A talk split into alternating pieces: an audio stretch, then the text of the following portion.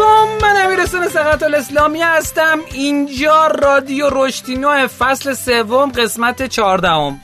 سلام سهراب مستقیم قسمت 41 رادیو رشتینو خوشحالم در خدمتتون هستم. امروز 25 شهریور 1398 می باشد رادیو رشتینو در مورد رشد کسب و کارها در مورد رشد فردی با شما صحبت می‌کنه. امیدوارم که ازش خوشتون بیاد.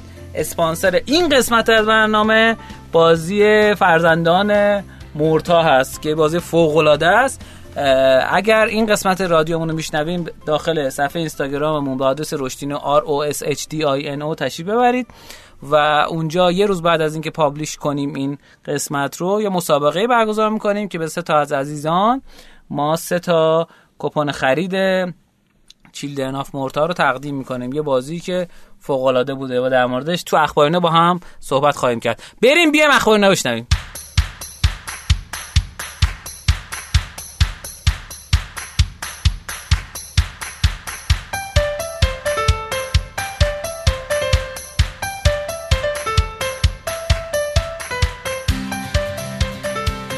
خب تو اخبارینه ما اخبار جدید کسب و کارها رو خواهیم گفت.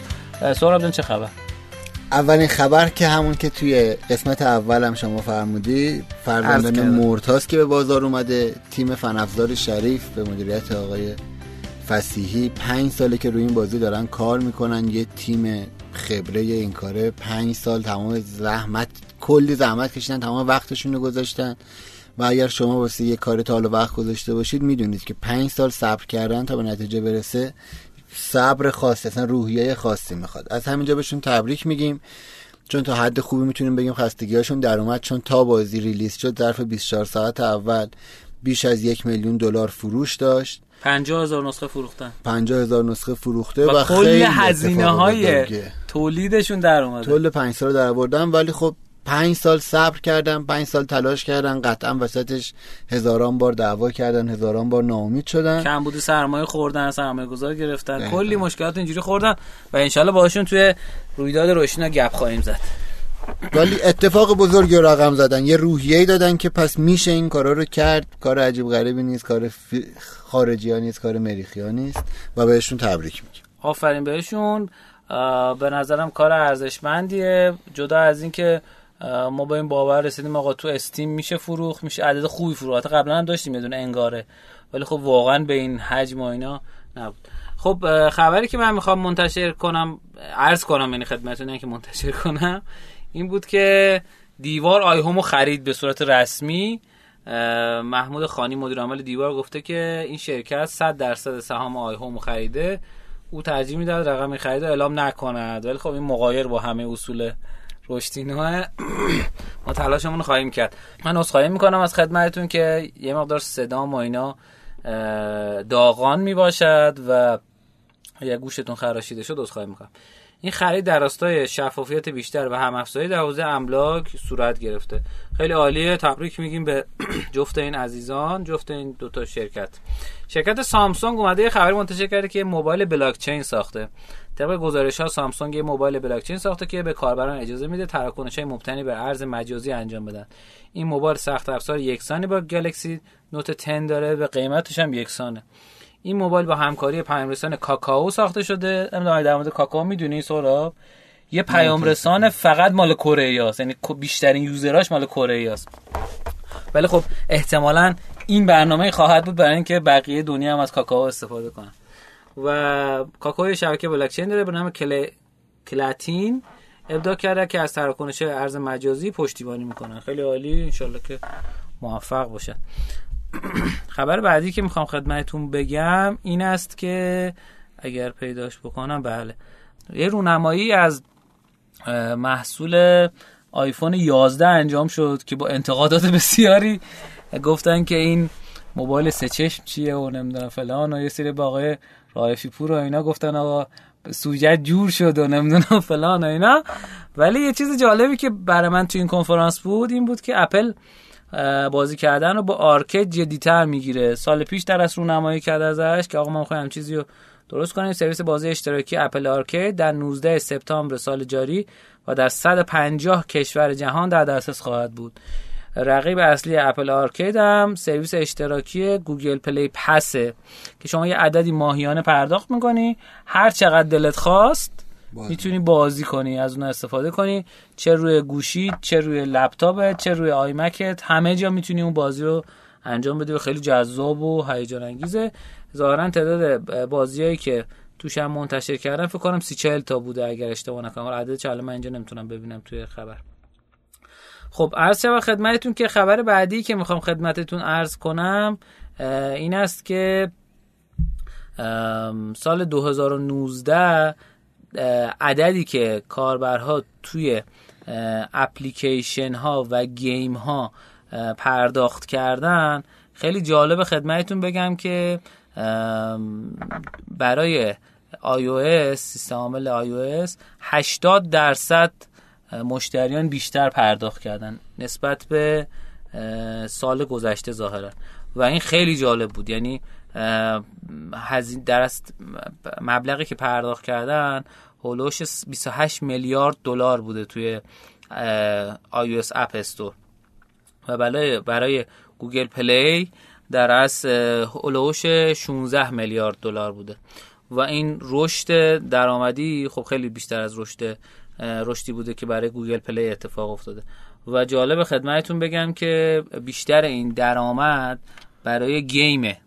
یعنی بیشتر از 70 درصد این درآمد توی Google Play از game ه و بیشتر از پن... تقریبا 60 درصد این درآمد توی App Store از game ه. این حالت چشمی دارم میگم. این درصد رو چون اینجا درصد ننوشته رو نمودار دارم عرض می‌کنم خدمت و این خب خیلی جالب و هیجان انگیزه.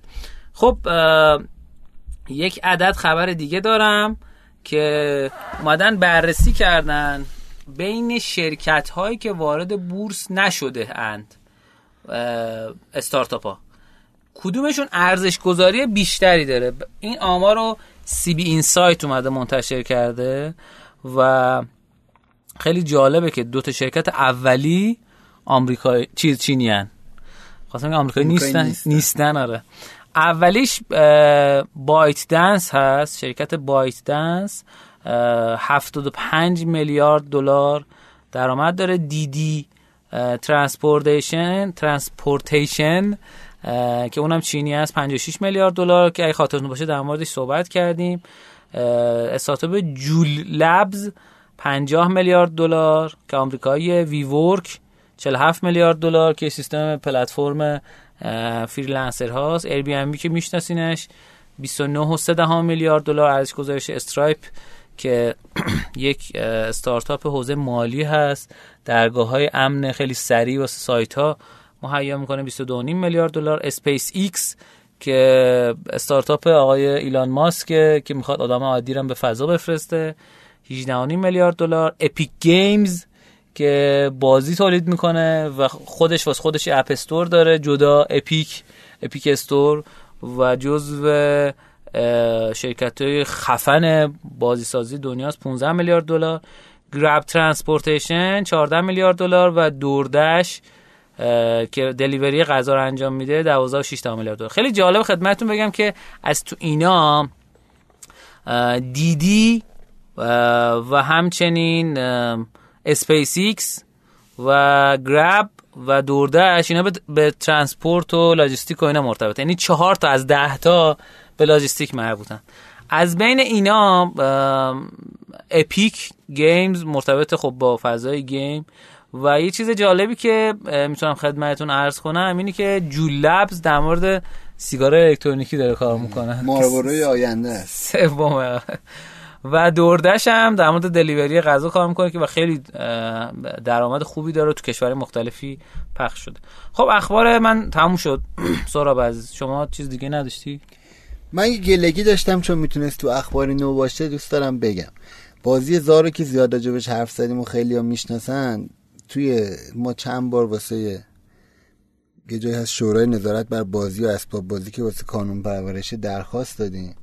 مجوز تولیدش رو نمیدن. دلیلش هم اینه که جایی واسه بازی های رومیزی بزرگسال اصلا وجود نداره که مجوز بدن. و حالا به ما میگن این واسه بچه ها مناسب نیست. خب ما می‌دونیم. ولی خب عجیبه دیگه. یعنی ما واسه یه محصولی شرکتمون شرکت خلاق شده موفقیت داخلی تا حدی میشه گفت خارجی داشته.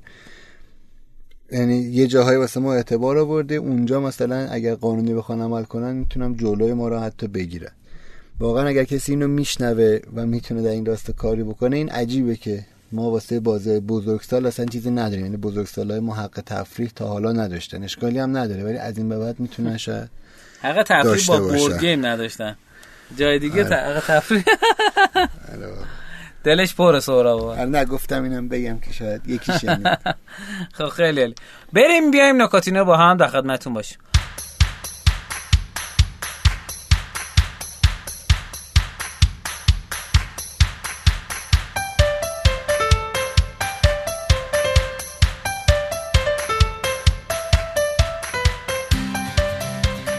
خب تو قسمت نکاتینا و در مورد نکات کسب و کاری صحبت خواهیم کرد که امیدواریم بهتون بخوره. تو قسمت قبلی در مورد بایستنس صحبت کردیم. یه شرکتی هست که داره خدمات هوش مصنوعی ارائه می‌کنه.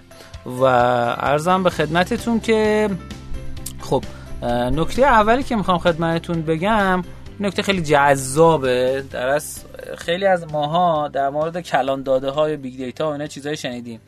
ولی وقتی که صحبت از یک میلیارد میلیارد در واقع data باشه صحبت big data. خیلی جاها مشد تا حتی صحبتی از big data یعنی کاربردی از big data نمی‌بینیم تو حالت عادی یا تو استارتاپ ها اینا.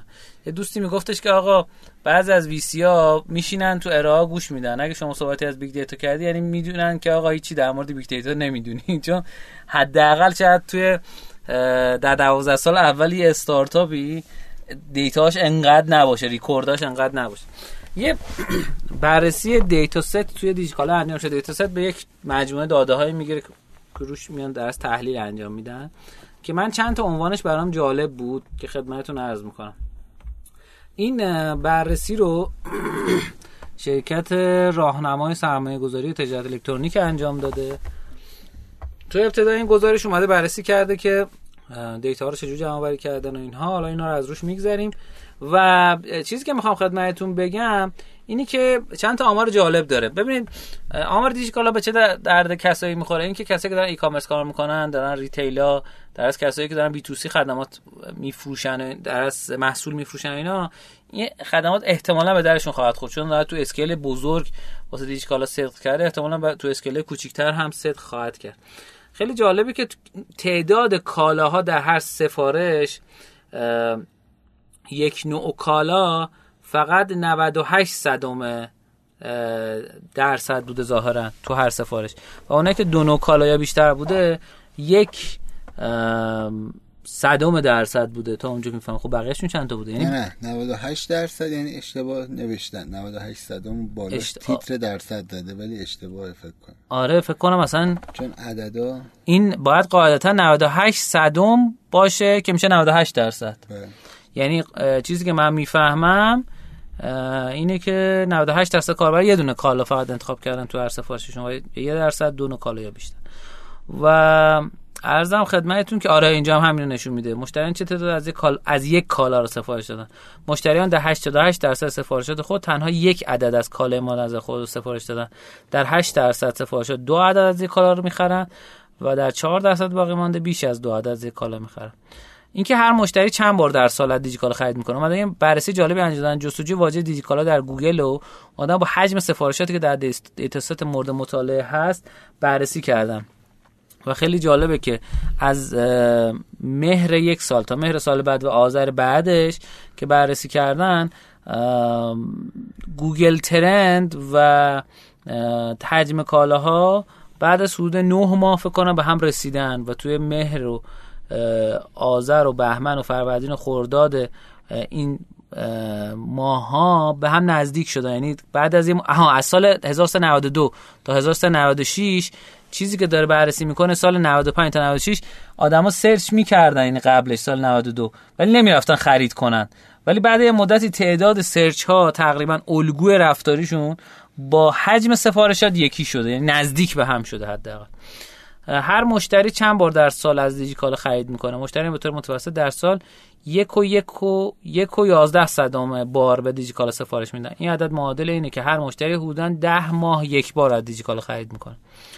و نسبت ثبت سفارشات در ساعت شبانه روز خیلی جالب بوده که بیشترین مقدار 35 درصد تو ظهر بوده بعدش 29 درصد شب بوده 20 درصد صبح بوده و 16 درصد نیمه شب بوده. یعنی ساعت 12 شب تا 8 صبح. خیلی جالب این موضوع. و پرفروشترین کم فروشترین ماه هم خیلی جالبه که حجم سفارشات در سالهای 93 تا 96 تایید می‌کنه که شهری بر ما پرفروشترین ماه در نیم, نیم سال اوله و اسفند ماه هم پرفروشترین ماه در نیم سال دومه. و فروردین ماه هم همواره کمترین حجم سفارشات در طول سال داشته. شاید به خاطر بیپولی اول ساله. در آذر ماه 96 شاهد فروش فوق بودیم که ناشی از دو تخفیف ویژه جمعه سیاه و شب یلدا بود. نوشته که یه سوال جالب پرسیده. آیا نوسانات ارزی تاثیر و فروش دیجیکالا داشته یا نه؟ که ظاهرا داشته. نمودار سفارشات در بازه مهر 92 الی آذر 97 رشد کسب و کار دیجیکالا نشون میده. این روند در سال 93 آغاز و در سال 96 به اوج می‌رسه. انتظار می‌رفت سال 97 نیز روندی مشابه داشته باشه. اما نوسانات ارزی در سال 97 این روند رو تغییر داد و می‌توان کاهش قدرت خرید مشتریان در سفارشات دیجیکالا مشاهده کرد. بیشترین میزان خرید خب اول تهران بوده بعد اصفهان مازندران خراسان رضوی خوزستان البرز گیلان فارس و آذربایجان شرقی. و چیزی که خدمتتون می‌خوام بگم که گزارش خیلی گزارش جالب و جذابیه. آیا تهرانی در وفاداری نیز اولین استان هستن؟ که ظاهرا بله. اونایی که بیشترین وفاداری رو دارن در تکرار خرید تهران بعد گیلان بعد البرز بعد مازندران بعد یزد. همیشه گیلان و مازندران بیشترین مقدار اصلا خریدای اینترنتی رو تو ایران داشته از قدیم. خب آمار آمار خیلی جذابیه. من اینو توی کانال رشدی نمی‌ذارم. اگه خواستین می‌تونید بقیهش رو هم مشاهده بفرمایید. نکاتینای دومی که خدمتتون می‌خوام بگم اینه که یک هرم استراتژی داریم که خیلی جالبه در مورد هرم استراتژی می‌خوام صحبت کنم خدمتتون که مرحله اولش اینه که ما بیایم ببینیم مثلا ارزش کسب و کار چی هستن. که با این سوال پیش میاد که آقا ما پای چه چیزی ایستادیم؟ اخلاق اصول و باورامون چیه؟ مرحله دوم اینه که بیایم چشم انداز یا ویژن یا دیدگاهمون رو مشخص بکنیم. که دو تا سوال پرسیده میشه. مقصد ما کجاست تو این کسب و کار؟ و آرزو می‌کنیم به کجا برسیم. تو این قسمت از هرم در مورد امید و آرزو صحبت می‌کنیم تو کسب و کار. چون همیشه فکر نکنیم امید و آرزو همیشه اینه که ما پول در بیاریم. اتفاقا اکثر ویژن شرکت های بزرگ نیستش که پول در بیارن. یه ویژن بزرگتری از پول در آوردن دارن. مرحله بعدی ماموریت دو تا سوال واسیش میاد. ما می‌خوایم چیکار کنیم؟ برای چه کسی می‌خوایم اون کار انجام بدیم؟ که میایم تو اینجا انگیزه هامون رو مطرح می‌کنیم و انگیزه ها مطرحه مرحله بعدی اهداف استراتژیکه سوالی که پیش میاد که چگونه پیش خواهیم رفت؟ برنامه ها اهداف اولویتامون چیه؟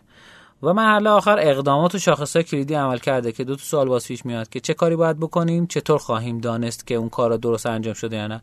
که تو این اقدامات مالکیت ها زمانبندی ها نیروها و خروجی کار بررسی میشه.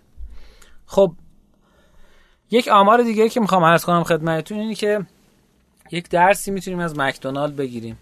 اونها یک و نه دهم دلار به طور میانگین برای جذب هر مشتری هزینه می‌کنن. یا اصطلاح میگن ککشون یک و نه دهم دلار. هر همبرگر دو ممیز نه صدام دلار هست. بعد از کم کردن هزینه تبلیغات فقط 18 سنت سود واقعی برای کمپانی میمونه.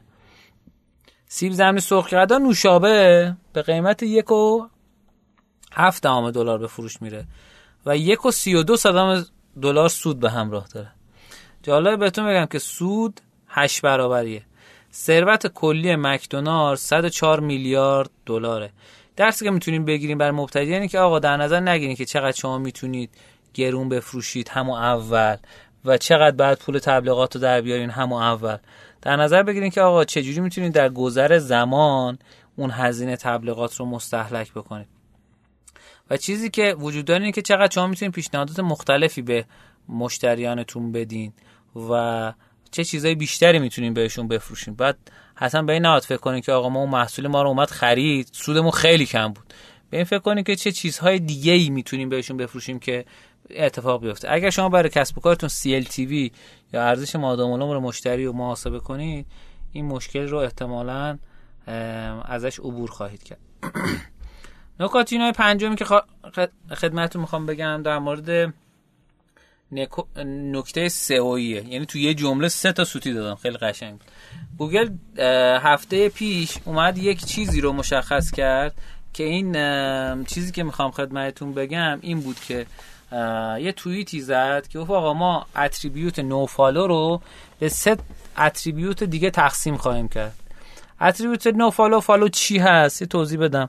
آیا یک سایتی به یه سایت دیگه وقتی لینک میده دو مدله یا follow یا nofollow follow یعنی که آقا من به اون دارم اعتبار میدم دارم ارزش میدم. میگم آقا اون اعتبار داره که من دارم در موردش صحبت می‌کنم. و nofollow میگه که آقا نه من اعتبارم بهش منتقل نمی کنم حالا اومده اینو سه تا دسته کرده. اسپانسر مال زمانی که لینک مربوطه به تب... در یه تبلیغه که به صورت sponsorship داره اتفاق میفته که پرداخت هزینه بوده مثل رپورتاژ حالت دوم UGC حالتیه که همون محتوای تولید شده به وسیله کاربره که گوگل برای کامنت و forum پیشنهادش میده. و سومین حالت همون nofollow سابقه که تعریفش مثل تعریف سابقه گوگل از attribute nofollow یعنی زمانی که داری در مورد سایتی حرف می‌زنی اما نمی‌خوای لزوما تایید یا توصیهش کنی. بهش credit بدی. شاید داشتی مثلا نقد و نکوهشش می‌کردی. این مسئله جدای این که اتفاق بسیار مهمیه واقعا تو سئو. در ایران هم می‌تونه اتفاق مهمی حساب بشه و سایت های محتوایی رو در موقعیت ضعیفتری نسبت قبل قرار بده.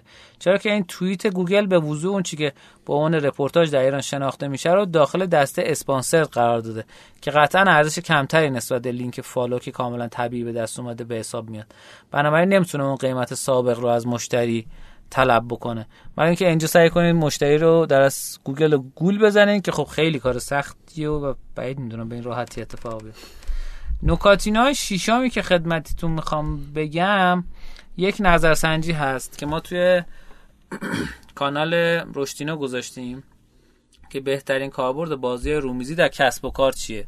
چند تا گزینه داشت که من بر اساس نظر مخاطبین اومدم بررسی کردم ما اومدیم بازی رشتینا رو منتشر کردیم. و بر اساس اومدم یک کاری انجام دادم. اولا که 5142 نفر توی این نظر این نظرسنجی رو دیدن و 6300 نفر تو شرکت کردن. خب من توقع داشتم به هزار نفر برسه ولی نرسید. حالا بر صورت این خوبه. خیلی جالبه که 37 درصد گفتن بهبود کار تیمی. اولا هر کسی می‌تونست یه دونه فقط گزینه انتخاب کنه. 37 درصد گفتن بهبود کار تیمی در سازمان. 31 درصد گفتن آموزش مهارت های حل مسئله. یعنی بازی رومیزی می‌تونه به این کمک بکنه.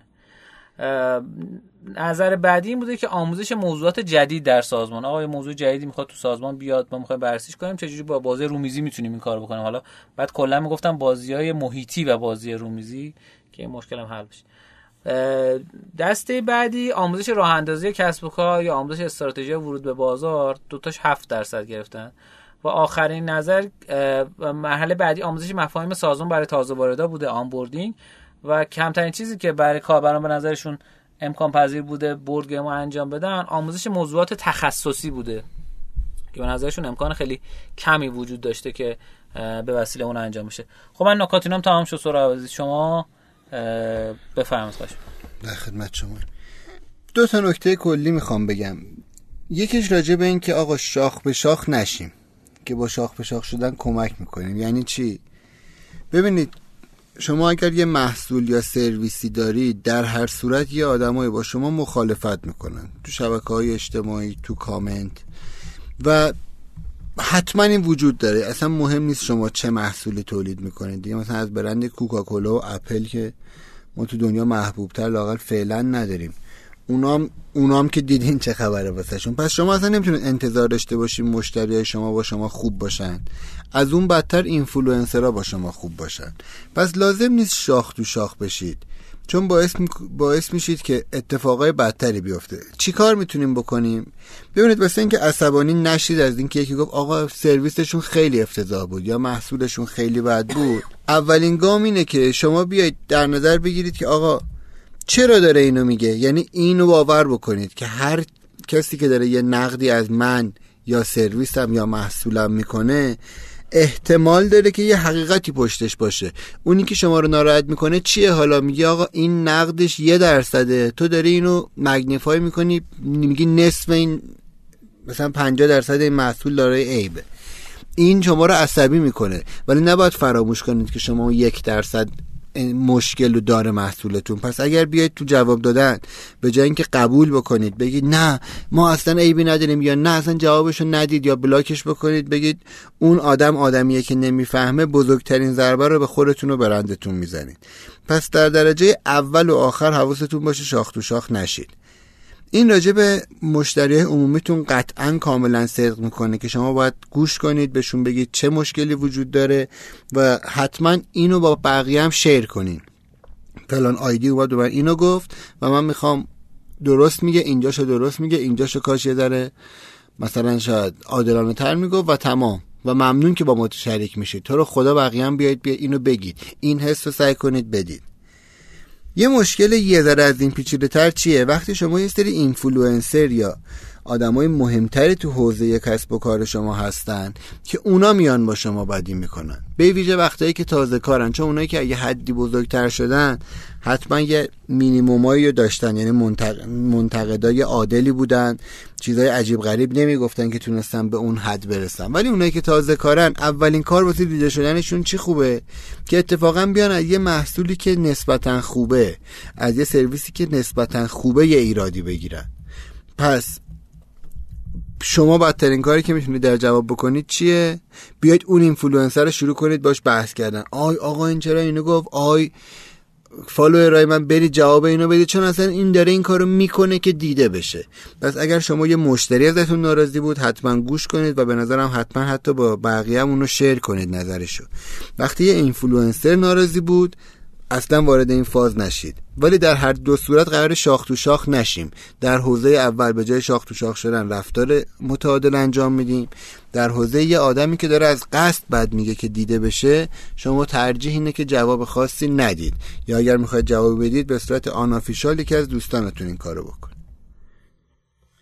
نکته دوم هم این بود. تو اخبار نو یادم رفت بگم که UX شیراز ثبت نامش رو شروع کرده. 29 و 30 آبان برگزار میشه و کنفرانس خوبی اگر دوست دارید شرکت بکنید. پیرو UX و یا ترجمه درستش تجربه کاربر.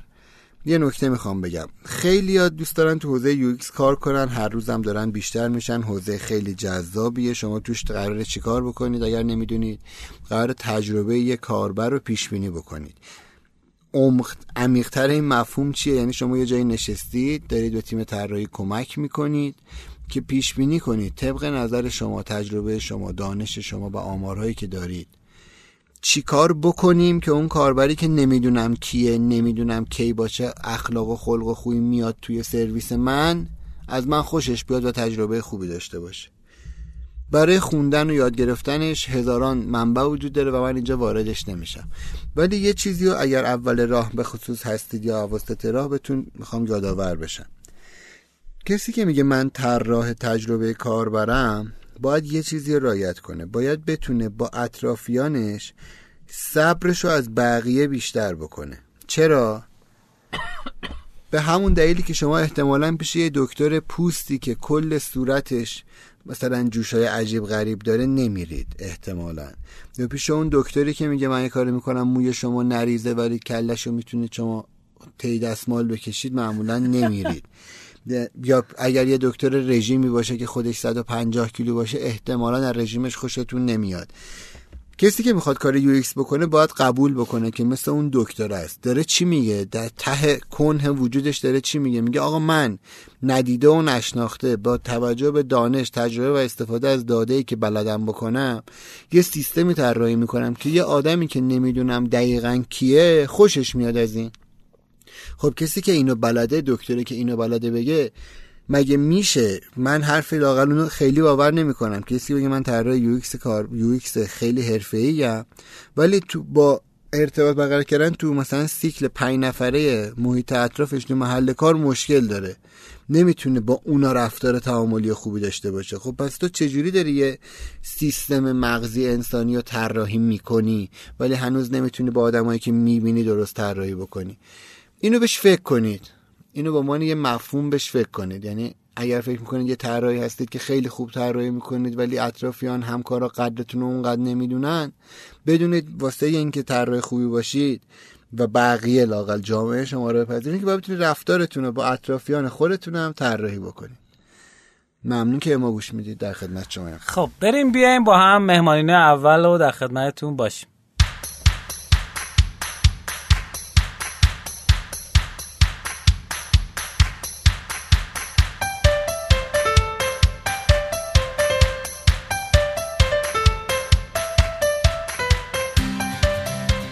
توی مهمانی نوع اولمون یک مهمون عزیز و گرانقدر داریم. خواهش کنم خوش معرفی کنه سلام من محمد حسین توکلی هستم تصویرگر.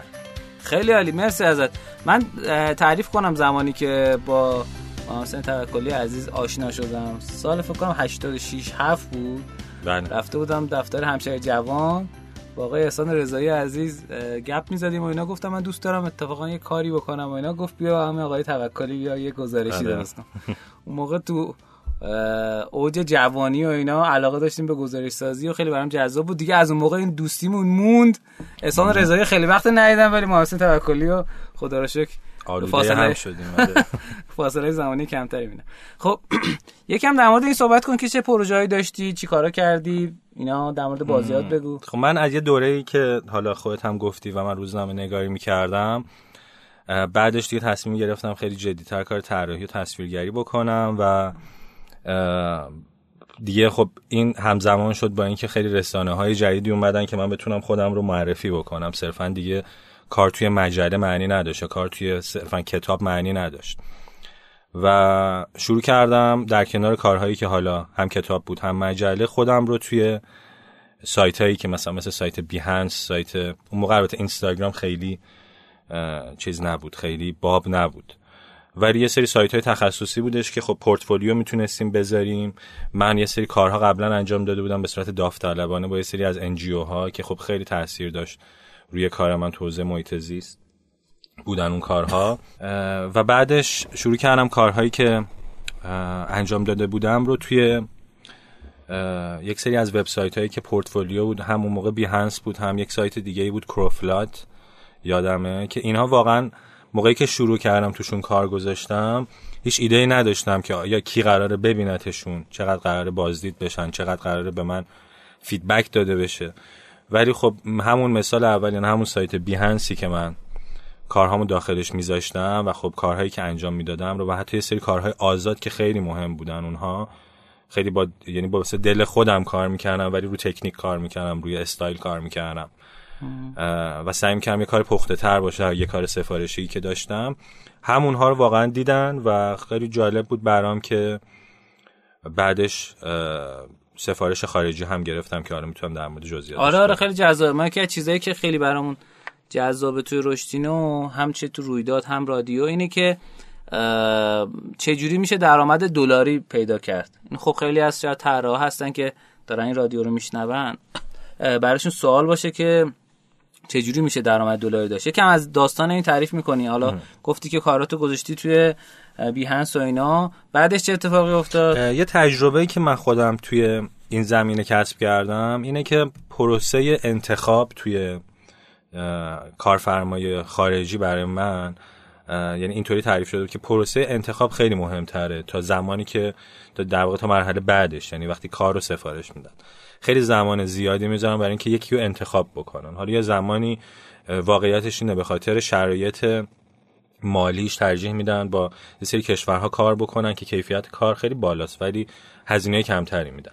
ولی اون هزینه کمتره گاهی اوقات هم هزینه کمی برای ما نیست. ولی برای اونها خب هزینه عادیه. و من یادمه که کارهامو گذاشتم و یه روزی یه مسیج اومد از طرف یه آقایی بودش که دقیقا این پروسه رو طی کرده بود که ما کارهای تو رو دیدیم و دیگه مطمئنیم می‌خوایم با تو کار بکنیم. این سایت ما خیلی مرتب همه چی رو توضیح داده بود. اپلیکیشنی بودش که اپلیکیشن موزیکال بود به نام میبلیو که هنوز هم هست توی آیپد. ولی خب بعدش فهمیدم که اینا اونو متوقف کردن. فکر می‌کنم پروژهشون رو متوقف کردن که با خیلی شاید مثلا با 20 تا تصویرگر اون موقع کار کرده بود. هر کدومش یه موزیک داشت می‌تونستن بچه ها موزیک بزنن و اینا. و خب خیلی جالب بود برای من. اون موقع هم شاید مثلا چند سال بوده. شاید مثلا قضیه برای 7 سال پیشه. یا شاید 6 7 سال پیشه که این اتفاق افتاد. کدوم کشور بود؟ آمریکا بود. و دفترشون توی نیویورک بود. ولی بعدا حالا با یه کشور با کانادا هم کار کردم. کلا اتفاقی که افتاد توی اون پروژه پروژه میبلیو خیلی خیلی در واقع تجربه صرفا بحث تصویرش نبود. بحث یه تجربه بودش که چقدر این رفتاره رفتار حرفه‌ایه چقدر این رفتار رفتار درستیه. یعنی میان شما رو انتخاب می‌کنن که برای من طراح خیلی مهمه. به من اعتماد میشه و صرفا چیزی که یادمه شاید تنها اصلاحی که به من زدن دو نفر هم بودن. یکی آرت دایرکتور بود و یکم کاری فنی رو می‌کرد. تنها اصلاحی که به من زد یادمه یه داستانی بود راجع به یک رباتی که مثلا دوز دریایی شده بود و اینا. و تنها اصلاحی که من زد گفت این تصویری که کشیدی مثلا فلانجا تاریکه یه مقدار روشنترش کن. نگفت مثلا بیا نمی‌دونم اینو از اینجا بر اونجا چیزی که زیاد اتفاق تو ایران خیلی تو ایران خیلی. یعنی دقیقا بالا سرت وای میسن میگن اینو اینجا بذار اونو اونجا بذار. در اصلا این جزئیات چیزایی نیستش که اون جزئیات فنیه شاید واسه اونها خیلی مهمتره. چون که میگم من این پروسه انتخاب رو گذروندم. یعنی الان من یه نفر انتخاب کردم. اینجا متاسفانه. ما چون چند تا پروژه با هم داشتیم بالا سرش آره. وایساد. اینجا دقیقا. اشاره کاملا غیر آره اون تعامله. نه اون تعامله. ولی اینکه بگی اینو مثلا اینو بذار اونجا اینو بذار اینجا میشه مثلا دیاری اسم دیگه ای داره. ولی تداخله. تداخله. ولی خیلی تجربه خوبی بود. حتی از حتی لحاظ مالیش یه قراردادی بر من فرستادن که یه قرارداد مفصلی بود. قرارداد خوندم و قرار بودش که در واقع سیستم چیز داشته باشه. یعنی سیستم این باشه که از هر فروشی من دوباره درآمد داشته باشه.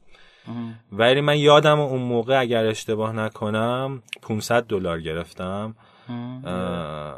خب یه رقمی شد به هر حال. نمی‌دونم چقدر شد اون موقع نمی‌دونم واقعا یادم نمیاد چقدر 600 تومن شد. خیلی کم شد ولی الان شاید خیلی بیشتر میشه. به پول الان. به پول الان خیلی خوب آره. ولی 500 دلار گرفتم و سیستمش هم یعنی خیلی سریع و خیلی جالب که خودشون پیگیری کردن. یعنی من به محض اینکه فایل رو فرستادم فایل نهایی رو فرستادم اون کس دیگه ای که حالا همکار اون آقا بود به من مسیج داد و ایمیل زد و گفتش که حالا مثلا کارهای مالی رو می‌خوایم بکنیم. اون موقع من باز مشکل چیز داشتم نقد کردنشو داشتم که طریقه که دوستام تونستم.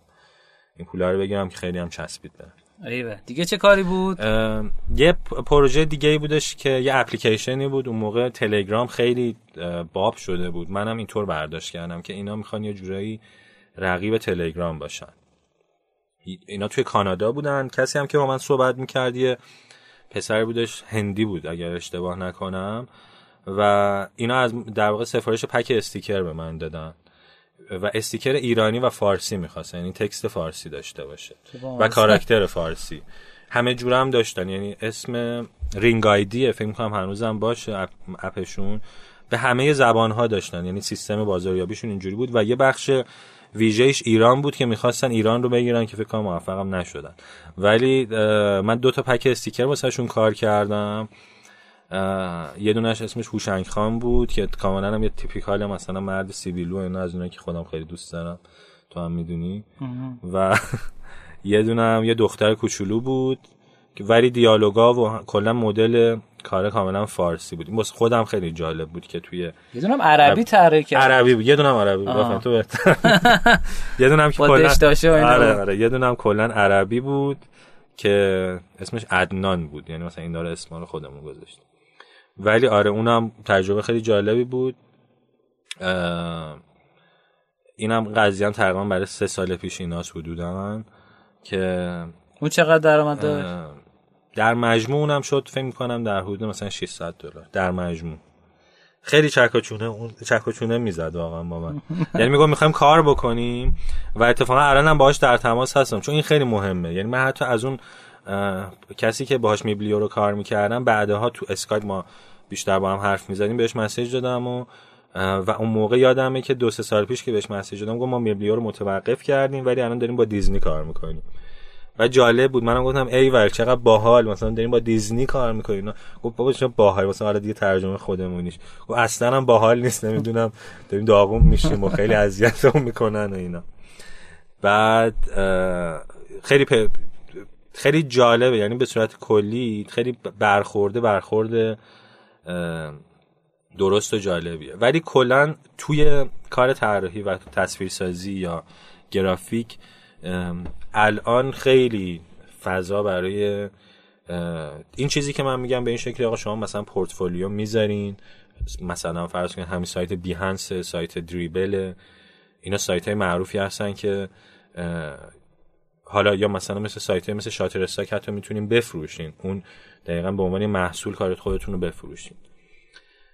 ولی خب freelance بودن یعنی الان در واقع سایت هایی که اصطلاحا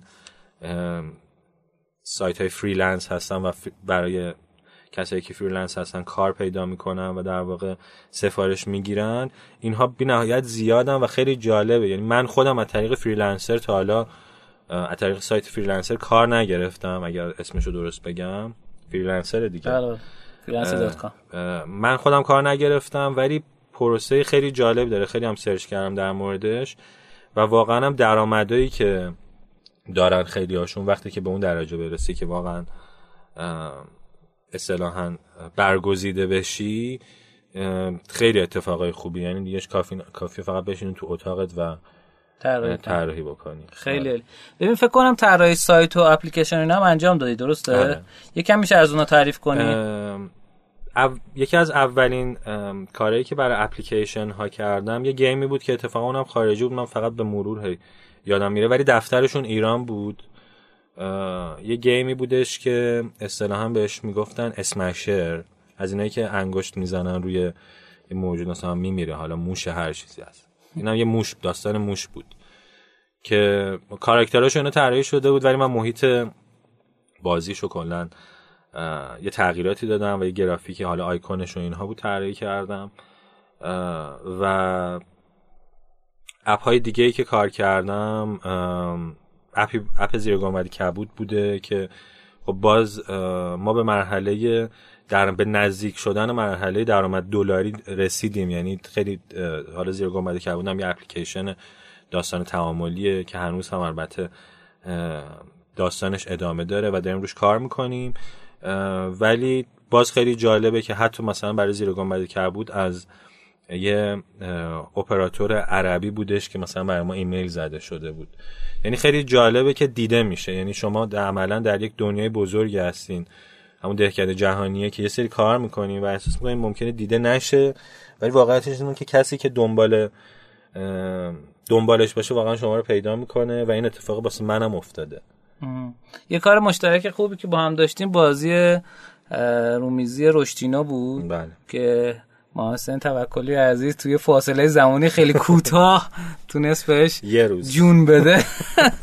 یه شب در از شب از شب. تا صبح. واقعا هم کار تحسین برانگیزی بود و واقعا من خودم هر دفعه می‌بینم لذت می‌برم. مرسی, مرسی. خب یکم در مورد این بگو که مثلا فکر کنم منوها و چیزهایی که مثلا توی اپلیکیشن کار کردی یه سریاش هم مثلا زیر گنبد کبوت کنم خود طراحی کردی از منوهاش بله. اینا. یکم در مورد طراحی در از ظاهری اپلیکیشن ها می‌تونی توضیح بدی و اینکه چقدر توی جذب کردن مخاطب تاثیر داره؟ ببینید واقعیتش دقیقا وقتی ما راجع به کسب و کار صحبت می‌کنیم به نظر من طرح و کلا بحث design به هر شکلی جزو همون کسب و کاره هست. یعنی به همون اندازه که اون استراتژی مهمه به همون اندازه که شیوه های یا حالا اون business plan مهمه همه اینها. اون طراحیه و اون خروجی بصری شما خیلی تاثیرگذاره دقیقا میشه ویترین کار شما. و خب بی نهایت تأثیر گذاره من الان به عنوان یه تصویرگر یا به عنوان یک طراح به این اعتقاد دارم که باید تصویرگریم یا طراحیم کاربردی باشه. طرح من یا تصویرسازی من یه استایلی داره. یعنی مثلا وقتی کار کودک می‌کنم یه استایلی داره. دوست دارم آدم وقتی می‌بینن بفهمن کار منه. خب یه سری هم میگن آره واقعا شبیهته یا خودته یعنی؟ شبیه خودته یا حست رو میرسونه. این برای من اینجوری نبوده که بشینم فکر بکنم که حالا این مدلی طراحی بکنم. این به مرور اتفاق افتاد ولی بحث کاربردی بودن به این معناست که خب حالا من فقط بحث نیستش که یک طرح رو بکشم. بحث اینه که یک صورت مسئله رو باید حل بکنم. صورت مسئله من یه زمانی یه گیمه مثلا یه بازی رومیزیه. یه زمانی یه ویدیو گیمه یه زمانی مثلا یه بیلبورده یه زمانی طراحی کاراکتره. این صورت مسئله رو من باید بتونم حل بکنم. و راه حل حل شدنش هم همیشه مسیرش یکی نیست. یعنی من نمی‌تونم بگم آقا استایل کار من اینه.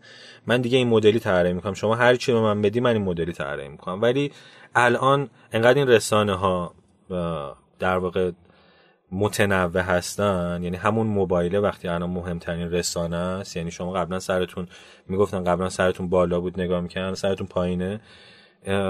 الان خیلی تاثیر داره که بیایم ویژگی های اون رسانه هر در درجه اول بشناسیم. ویژگی های اون ابزاره رو بشناسیم. ویژگی های در واقع مخاطبمون رو بسنجیم و همه اینا تاثیر داره. به خاطر همینه من بهش میگم صورت مسئله. صرفا نمیگم یه طرح فانتزی باحال یه کارتون قشنگ. میگم یک صورت مسئله داری باید حلش بکنی. حالا در مورد فضای اپلیکیشن خیلی مهمه که کاربردی باشه. خیلی مهمه که دقیقا همون به مثالی که در مورد همین کاری که همون سفارشی که داشتم مثال زدم. اینکه لحاظ فنی در واقع دوچار مشکل نشه. یعنی نمی‌دونم خانا باشه. همونطوری که ما توی کتاب هم اینو داریم. همونطوری که مثلا میگن آقا لبه کار نبر کار تو. یا چیزهایی که اهمیت دارن و مثلا فلان جا بزن این هم دقیقا همینه. یعنی باز به یه شکل دیگه. باز به یه شکل در واقع interactive به یه شکل تعاملی. یعنی الان شما مخاطبی رو دارین که دیگه عملا داره با اون دکمه ها بازی می‌کنه. هر دکمه ای رو که اهمیت داره رو باید بهتر بهش نشون بدی. اگر می‌خوای حس خوبی درش ایجاد بکنی بعد همزمان صرفا بحث تصویر هم نیست. می‌تونی از موسیقی هم در کنارش استفاده بکنی. کلا مریضم امروز ادامه. و باز چیزی که من خودم این روزها خیلی حسش می‌کنم اینه که انقدر این فضای فضای زیادیه و مخاطب ها محتوای زیادی می‌بینن انقدر تصویرهای زیادی می‌بینن کار شما باید در کنار تمام علمان ها و ویژگی هایی که داره و جذاب بودنش واقعا باید یه یه تمایزی داشته باشه در درجه اول که اون بعدا اگر قرار واقعا یه کار ماندگاری باشه بعدا بشه من بهش میگم نوستالژی. یعنی بشه در ذهن مخاطبتون یه نوستالژی. حالا اون موزیکه می‌تونه باشه حتی شیوه اون طراحی آیکون ها می‌تونه باشه. پالت رنگی که توی کارتون استفاده می‌کنین می‌تونه باشه. من سعی می‌کنم به همه اینا دقت بکنم توی کاره و اتفاقا سعی می‌کنم که هیچ کدوم شبیه اون یکی نباشه. حالا شاید من مدلم اینه و این مدلی فکر می‌کنم. ولی همزمان این رو هم می‌دونم که تو دنیای امروز چیزی که مهمتره دقیقا همینه یعنی طراحی کاربردی. خیلی عالی. دست در نکنه. یه سوالی که دارم این که شاید خیلی دوستانی که دارن صحبت ما رو میشنون علاقه داشته باشن به فضای طراحی یا اصلا کلا طراحی دارن می‌کنن. نه اگه بخوان به درآمد دلاری برسن راه حلی براشون داری؟ یعنی بخوان به این کار به این اتفاق برسن؟ ببین بهترین روشی که من خودم امتحان کردم همون بازاریابی از طریق خود محتواست. خب یعنی محتوا تولید بکنی و بر اساس اون بازاریابی بکنی. من الان اگر سفارشی به عنوان مثال گرفتم برای مثلا همین اپلیکیشن رینگ آیدی دقیقا این دیالوگ همون کسی که من سفارش داد همین بود. گفت من می‌خوام به سبک اون کارت کار بکنی. یعنی انگار من یه ویترینی دارم. اون آقا میاد یا خانم هر کی هست میاد می‌بینه میگه خب من می‌خوام شبیه اون کار بکنم. من دقیقا یادم رستورانم که می‌رفتم غذا سفارش میدم بعد یه طرف مثلا با پیتزا کنارم رد می‌شد می‌گفتم من اونو می‌خوام. می‌دونی؟ یعنی کار تصویر این شکلیه که تو تصویر می‌تونی نشون بدی. من به این شکل خودم بازاریابی می‌کنم. الانم خود اینستاگرام بی نهایت فضا داره. باز وقتی بحث طراحی می‌کنیم باید ببینیم چه طراحی. اگر بحث تصویرسازی مثلا داریم می‌کنیم. چون الان صرفا تصویرسازی به یه بخش های در واقع خیلی کمی محدود نمیشه. مثلا میگم ما میگیم تصویرسازی محصول. شما تصویرسازی محصول ممکنه بکنی یعنی بیای پترن بسازی بیای نقش و نگار خوبی بکشی. ممکنه اصلا کاراکتر خوبی طراحی نکنی یعنی فانتزی نبینی چیزی رو. یا کارتون نتونی طراحی بکنی ولی نقش و نگار خیلی خوبی بکشی. می‌تونی محصول درست بکنی. الان خیلی سایت ها هستن که مثل سایت Society6 که حالا اینجا یه مقداری سخت‌تره ولی هم ولی من می‌دونم دوستام دارن کار می‌کنن. یعنی یه چیز در واقع سیستمش هم اینه که شما طرحتون رو می‌ذارین توی سایت و هر کسی که سفارش بده ماگ سفارش بده نمی‌دونم پارچه سفارش بده اونها خودشون همه کارهای چاپش و چیزشو در واقع خروجیاشو انجام میدن و به همه جای دنیا ارسالش می‌کنن. غیر از حالا سری کشورهای محدود. و که ایران هم جزش که ایران هم هست. آره. یا نمی‌دونم همین سایت هایی که مثال زدم مثل سایت بیهنس سایت دریبل خود اینستاگرام که خیلی جدی. و فیسبوک باز می‌دونم که خیلی ویژه تره توی در واقع الان توی ایران خیلی کمتر استفاده میشه ولی خیلی فیسبوک رو چک می‌کنن در واقع کسایی که دارن کار می‌کنن. و خب از همه مهمتر باز خود لینکدین که یه مرجع تخصصی تره و جایی برای اینکه شما بتونین حرفه‌ای تر در واقع تعامل بکنین. من احساسم اینه که واقعا باید محتوایی که تولید کردین رو خیلی زیادن. یعنی اصلا برای این کار هر کدومشون هم یه ویژگی دارن. مثلا Pinterest باز یه دونه ویژگی داره. من تقریبا تو همه اینا کارامو می‌ذارم. کدومش برای تو بیشتر جواب داده؟ توی سفارش گرفتم Behance آه Behance یعنی با اینکه مثلا لحاظ اصطلاحا همون engagement که میگین یا تا مشارکت کمتر بوده. مثلا تو اینستاگرام من خیلی مخاطب بیشتری داشتم ولی خب توی اینستاگرام بسته به مخاطبی که داشتم من سفارش ایرانی گرفتم بیشتر. ولی توی بیهنس اولش که خب به زبان انگلیسی هم اونجا من کارم رو گذاشتم توضیحاتش رو انگلیسی گذاشتم همش در واقع به اون زبانه. و یه سایت پورتفولیو اصلا اساسا همینه. و مثلا مثال می‌زنم و خیلی ها هستن که همه آمار دقیقی هم به شما میدم یا این مثلا ویو تونه نمی‌دونم پروژکت ویو در واقع اصطلاح هم میگن. و داستانش اینه که هر چقدر در واقع تر و تمیزتر. حالا من یه طرح خیلی خوبی کشیدم این نکته و بگم. من یه طرح خیلی خوبی کشیدم. هر چقدر بتونم تر و تمیزتر ارائهش بکنم. حتی تو اینستاگرام. مثلا من خیلی ها می‌بینم که کارشون خیلی واقعا کار عالیه. ولی مثلا اکثر رو می‌ذاره اکثر رو می‌ذاره توی اینستاگرام و بدون مثلا هیچ توضیح مثلا طرح امروزم مثلا. خب طرح امروزم فایده نداره. یعنی تو اولش که حتما باید انگلیسی رو یعنی اگر قرار سفارش خارجی گرفته بشه حتما باید همین باشه.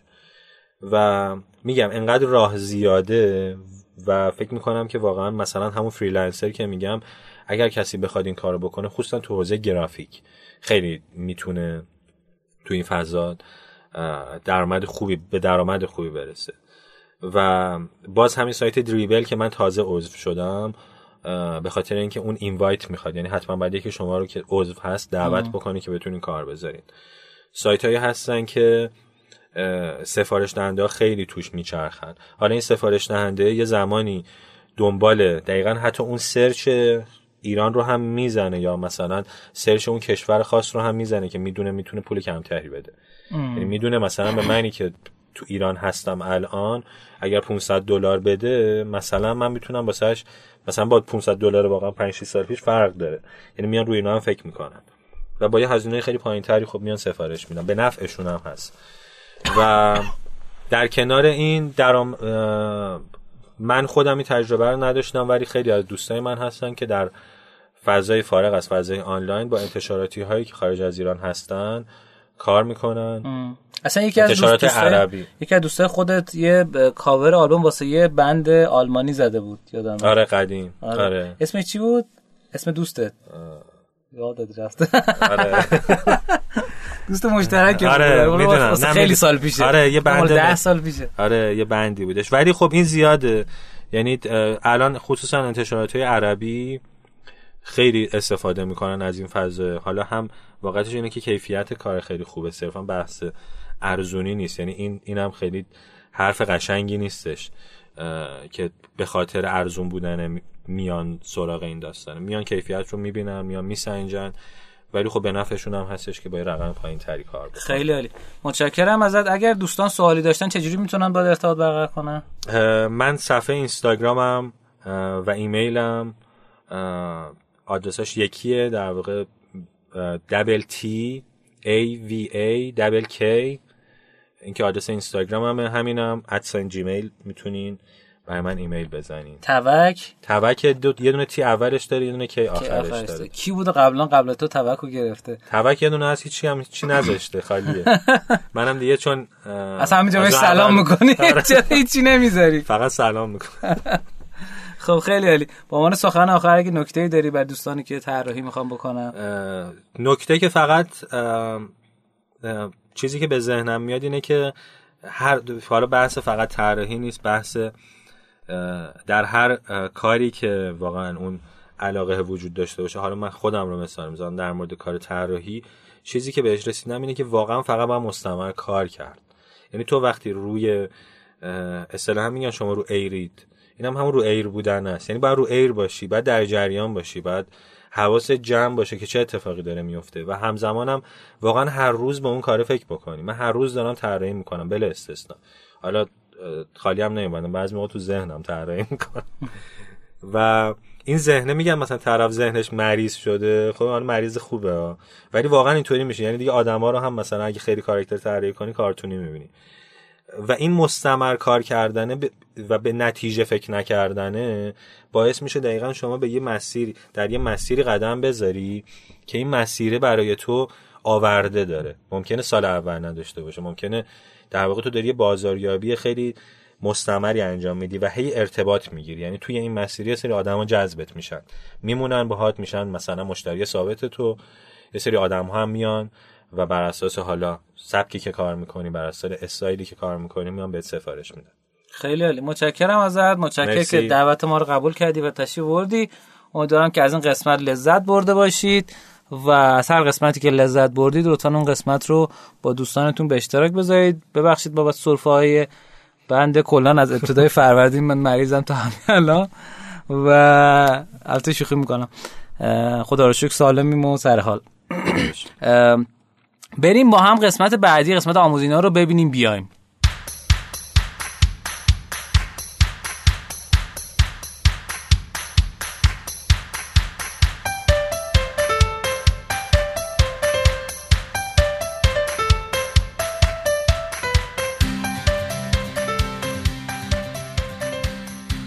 قسمت آموزینا همونطور که قبلا می‌دونین دوستان عزیز و گرامی ما در مورد مباحثی صحبت خواهیم کرد که امیدواریم به درد شما بخورد. سورا عزیز شما اول میفرمایید یا شما بفرمایید در خدمت طبق کامنت هایی که شما دوستان عزیز گذاشتین گفتین که این شیفو رو بیشتر توضیح بده تا اینکه بعدش بریم سراغ چیزهای دیگه ای که شبیه این هست و اون قسمت های ایرانی.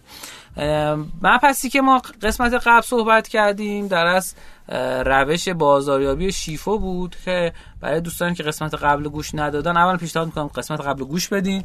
دو اینکه خلاصتا می‌خوام بگم یک روشی هستش که بعد از اینکه با در 12 تا اپلیکیشن و اینا هم آنالیزشون رو دسترسی داشتم همین که درآمدشون رو دیدم هم بهشون مشاوره دادم هم باشون گپ زدم و اینا به این نتیجه رسیدم که آقا یک مدلی وجود داره توی بازاریابی که مبتنی بر ریتنشنه مبتنی بر بازگشت مشتریه.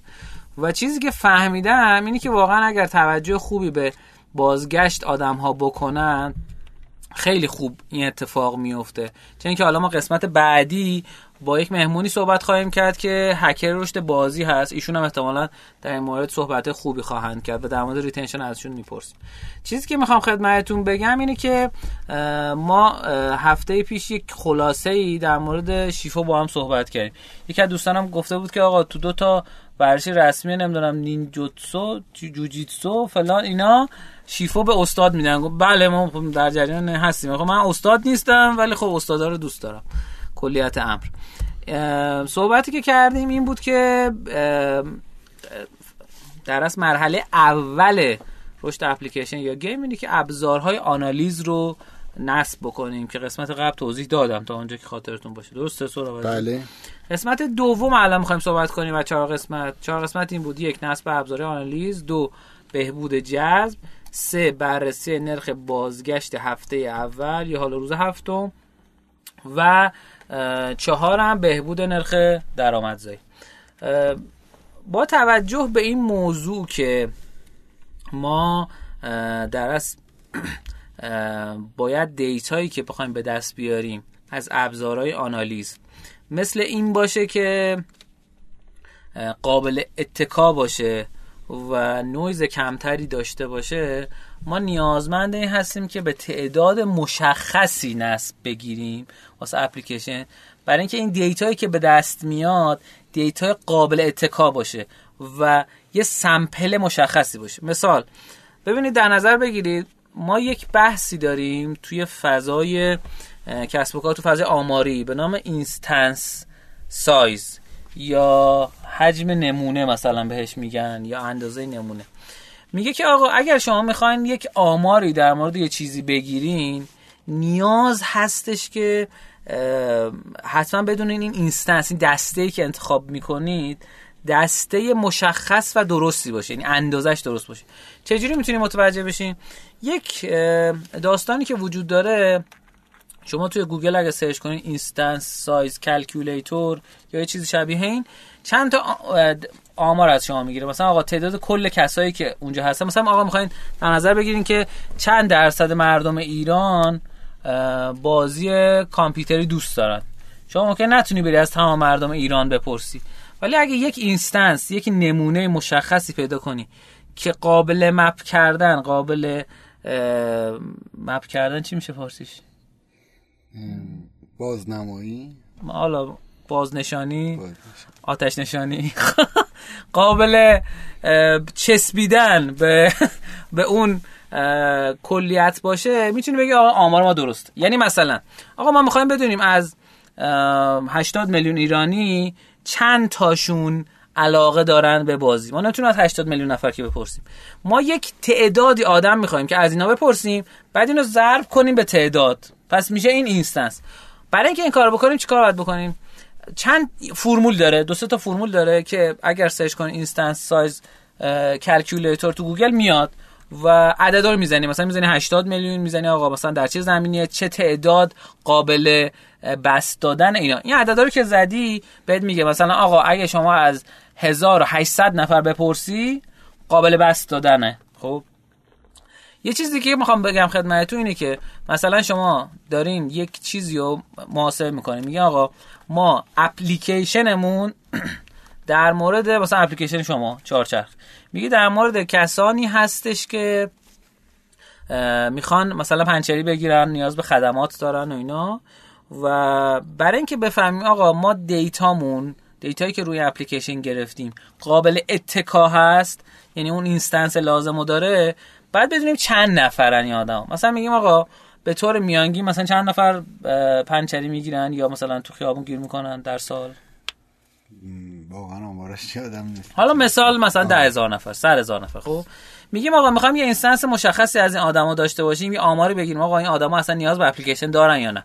یا مثلا از اپلیکیشن استفاده کردن آیا حاضرن که بقیه خدمات اپلیکیشن هم استفاده کنن یا نه؟ کاری که می‌کنیم چیه؟ اینکه آقا مثلا میگیم از صد هزار نفر میریم با همین instance size calculator می‌زنیم و یه عددی به اون میده. مثلا می‌زنه 1800 نفر. شما از 1800 نفری که اونجا هستن بعد بپرسی که آقا آیا شما نیاز به این دارین که مثلا ما خدمات دیگه ای مثل مثلا حتی شارژ موبایل خب بهتون بفروشیم شارژ منظورم سیم کارت ایناست. یا نه خب یا هر چیز دیگه شبیه. وقتی که instance رو به دست آوردین حالا این instance عدد مهمیه.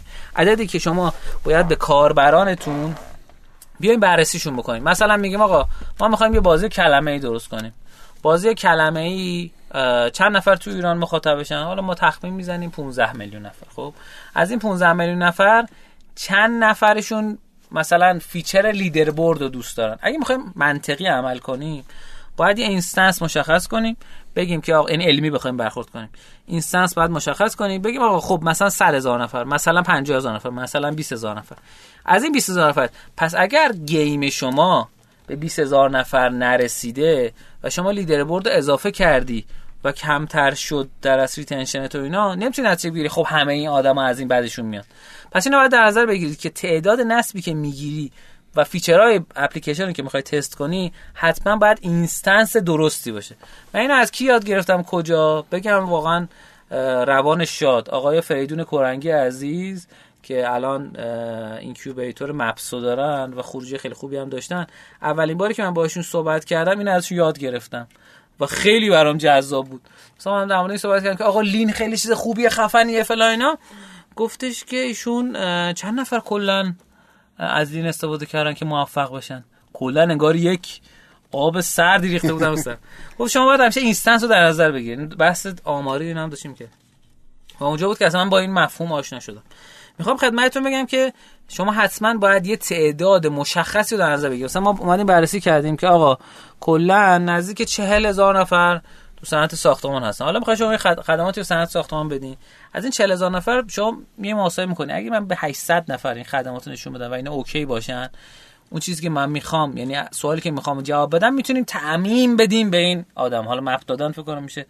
به یه شکلی شاید بشه تعمیم پس مرحله اول برای اینکه شما تست بکنید نیاز هستش که سمپل سایزتون رو مشخص کنید و بیایید تو این sample size اینو اصطلاحا soft launch کنی. بیای launch کنی که بفهمی آقا اینا به درد اونا می‌خوره یا نه. ما یه عدد مشخصی رو در گرفتیم هزار تا. حداقل نسبی که شما لازمه بگیری هزار.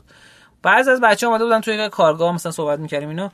گفتم که مثلا یکی از بهترین conversion rate ها برای مثلا روی 4 درصد مثلا 3 درصد کاربران مثلا پرداخت کنند. صحبتی که کرد یارو گفت نه آقا اینا چیه؟ ما 15 درصد conversion rate داشتیم. گفتم ببخشید شما چند تا اپلیکیشنتون مثلا چند تا game تون نصب داشته؟ گفت ما 300 تا نصب داشتیم. گفتم خب آقا با 300 تا نصب که نمی‌تونیم با 100 هزار تا مقایسه کنیم. ما داریم مثلا مقایسه که داریم می‌کنیم رو sample size درست. پس عرض بنده اینه که حداقل هزار تا نصب بگیریم. آقا از کجا بگیریم نصبو بند تجربتا. عرض می‌کنم خدمتتون که Google Ads روش خوب و ارزون و راحتیه برای نصب گرفتن. چه اینکه چند تا قابلیت مهم هم داره که بعدا به دردتون می‌خوره. Google Ads شما تنها قسمت سخت ماجراش اینه که بخوای شارژش بکنی. که الان مثلا سرویس های مثل راتین و اینا که اسپانسر قسمت قبل برنامه بود به راحتی این کارو می‌کنه دو ساعت پولی که شما ازش می‌زنی اونور تو حسابتون میاد. و چه حساب باز کردنش چه اینا با هم راتین امکان پذیر هست. از اون ور قسمت دوم میشه تنظیماتش. که تنظیماتش هم چیز پیچیده نیست. تنظیماتش خیلی ساده است تو حوزه اپلیکیشن. میگه آقا زبان گوشی طرف کجا باشه؟ تو کدوم کشور رو می‌خوای نصب بگیری؟ حتی خیلی جالب با اینکه ایران تحریمه شما می توانید بگید که توی خیابان زعفرانی هر شخصی بود این تبلیغ منو بهش نمایش بده. خب؟ یعنی خیلی جالبه که region شما می‌تونید مشخص کنید. حتی تو ایران. چه جوری شما میرین اونجا انگلیسی می‌زنید زعفرانیه تو قسمت region. خب؟ و خیابون زعفرانیه رو میاره و بهتون نشون میده. حالا bid نصب عددی که برای نصب شما پرداخت می‌کنید خب بالاتره. ولی می‌خوام خدمتتون میگم که targeting location ی خیلی خوبی داره. از اون ور چهار تا. اگه برا اپلیکیشن می‌خواین. چهار تا متن بهش پیشنهاد میدین. که این چهار تا متن میگه اگه ایده ای ندارین بیا از همون description ی که توی Google Play زدی. آها قبلش هم بگم بهتون. باید حتما اگه می‌خواید واسه app تبلیغ کنین باید حتما app تون توی Google Play باشه. یعنی بر اساس این این کار رو انجام میده. و اتفاقی که میفته چیه؟ میگه چهار تا متن بگو. 5 تا 6 تا 7 تا 8 تا 9 تا. بنر معرفی کن بهم. که اینا رو که resolution ش مشخصه. و اگر بتونید از HTML5 هم استفاده کنید برای ساخت تبلیغ و اینا که خیلی خیلی هم خوب و جذاب. عددی که ما گرفتیم واسه نصب توی ایران 7 سنت بوده. از خیلی خوبه و قابل رقابته. و عملا این 7 سنت رو دقیقا شما بابت کسی میدین که درس اومده نصب کرده رو تبلیغ زده نصب کرده تا انتها رفته و نصب شده رو سیستمش. یعنی این مطمئنه که این اتفاق میفته الان اتفاقی هم که بین کافه بازار و تبسل هم افتاد خیلی خوبه. یعنی امیدوارم که شمارش کسایی که توی تبلیغ جستجوی کافه بازار میان رو می‌خرن با استفاده از این کاری که با تبسل با تبسل افتاده با متریکس شمارش انجام میدن این عددهایی که به وجود میاد واسه نصب عددهای دقیق و درسته باشه. پس مرحله اولش اینه که شما حتما بیاین یه تعداد نصب مشخصی بگیرید. و بیاین رو بعد بیاین بررسی بکنید این میشه مرحله دوم از درس الگوریتم درس مدل بازاریابی شیفو که نصب اولی است. هزار تا حداقل یا بر اساس اینستنسی که جامعه مخاطبین شما هستن. دارین واسه صنایع مثلا خرد کار می‌کنید برای مردم دارین میفروشین و اون مخاطبین شما چند نفرن؟ اینستنس بعد ببینید چقدره. که بتونی از اونجا نتیجه درست بگیرین یعنی نگی مثلا 20 نفر دارن روزی نصب می‌کنن 20 نفرم پاک می‌کنن. شما هیچ وقت نمی‌تونید داده داده درستی از بگیرید. پس قدم دومی که حداقل هزار تا نصب برای اپلیکیشن گیمتون بگیرین تا اینکه انشالله قسمت های بعدی در مورد مرحله 3 و 4 شیفا با شما صحبت کنم. سوراب جان چه آورده برای ما؟ ممنون ازت امیر ما قبلا راجع به این حرف داره بودیم که دوست داریم راجع به چی حرف بزنیم تو حوزه gamification چند تا از عزیزان نوشته بودن که gamification شبکه های اجتماعی که الان خب کانال مهم تبلیغات خیلی از عزیزان هم هست. به چند مورد می‌خوام اشاره بکنم از کارهایی که میشه کرد. حالا اینکه بعضا ممکنه واقعا اونقدر game elements توش نباشه ولی بالاخره یه کار خلاقانه و تا یه حدی میشه گفت یه game ی داره یعنی درصد ولو کم ولی game توش داره. اولیش اینه که می‌تونید leaderboard درست بکنین. چجوری می‌تونید leaderboard درست بکنین تو اینستاگرام به نظرتون؟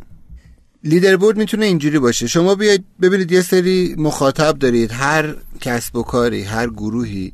وقتی از 200 تا واقعا follower واقعی میگذره. حداقل یکی دو نفر هستن که بهشون یه علاقه ویژه‌ای دارن همه پستاشون رو لایک می‌کنن.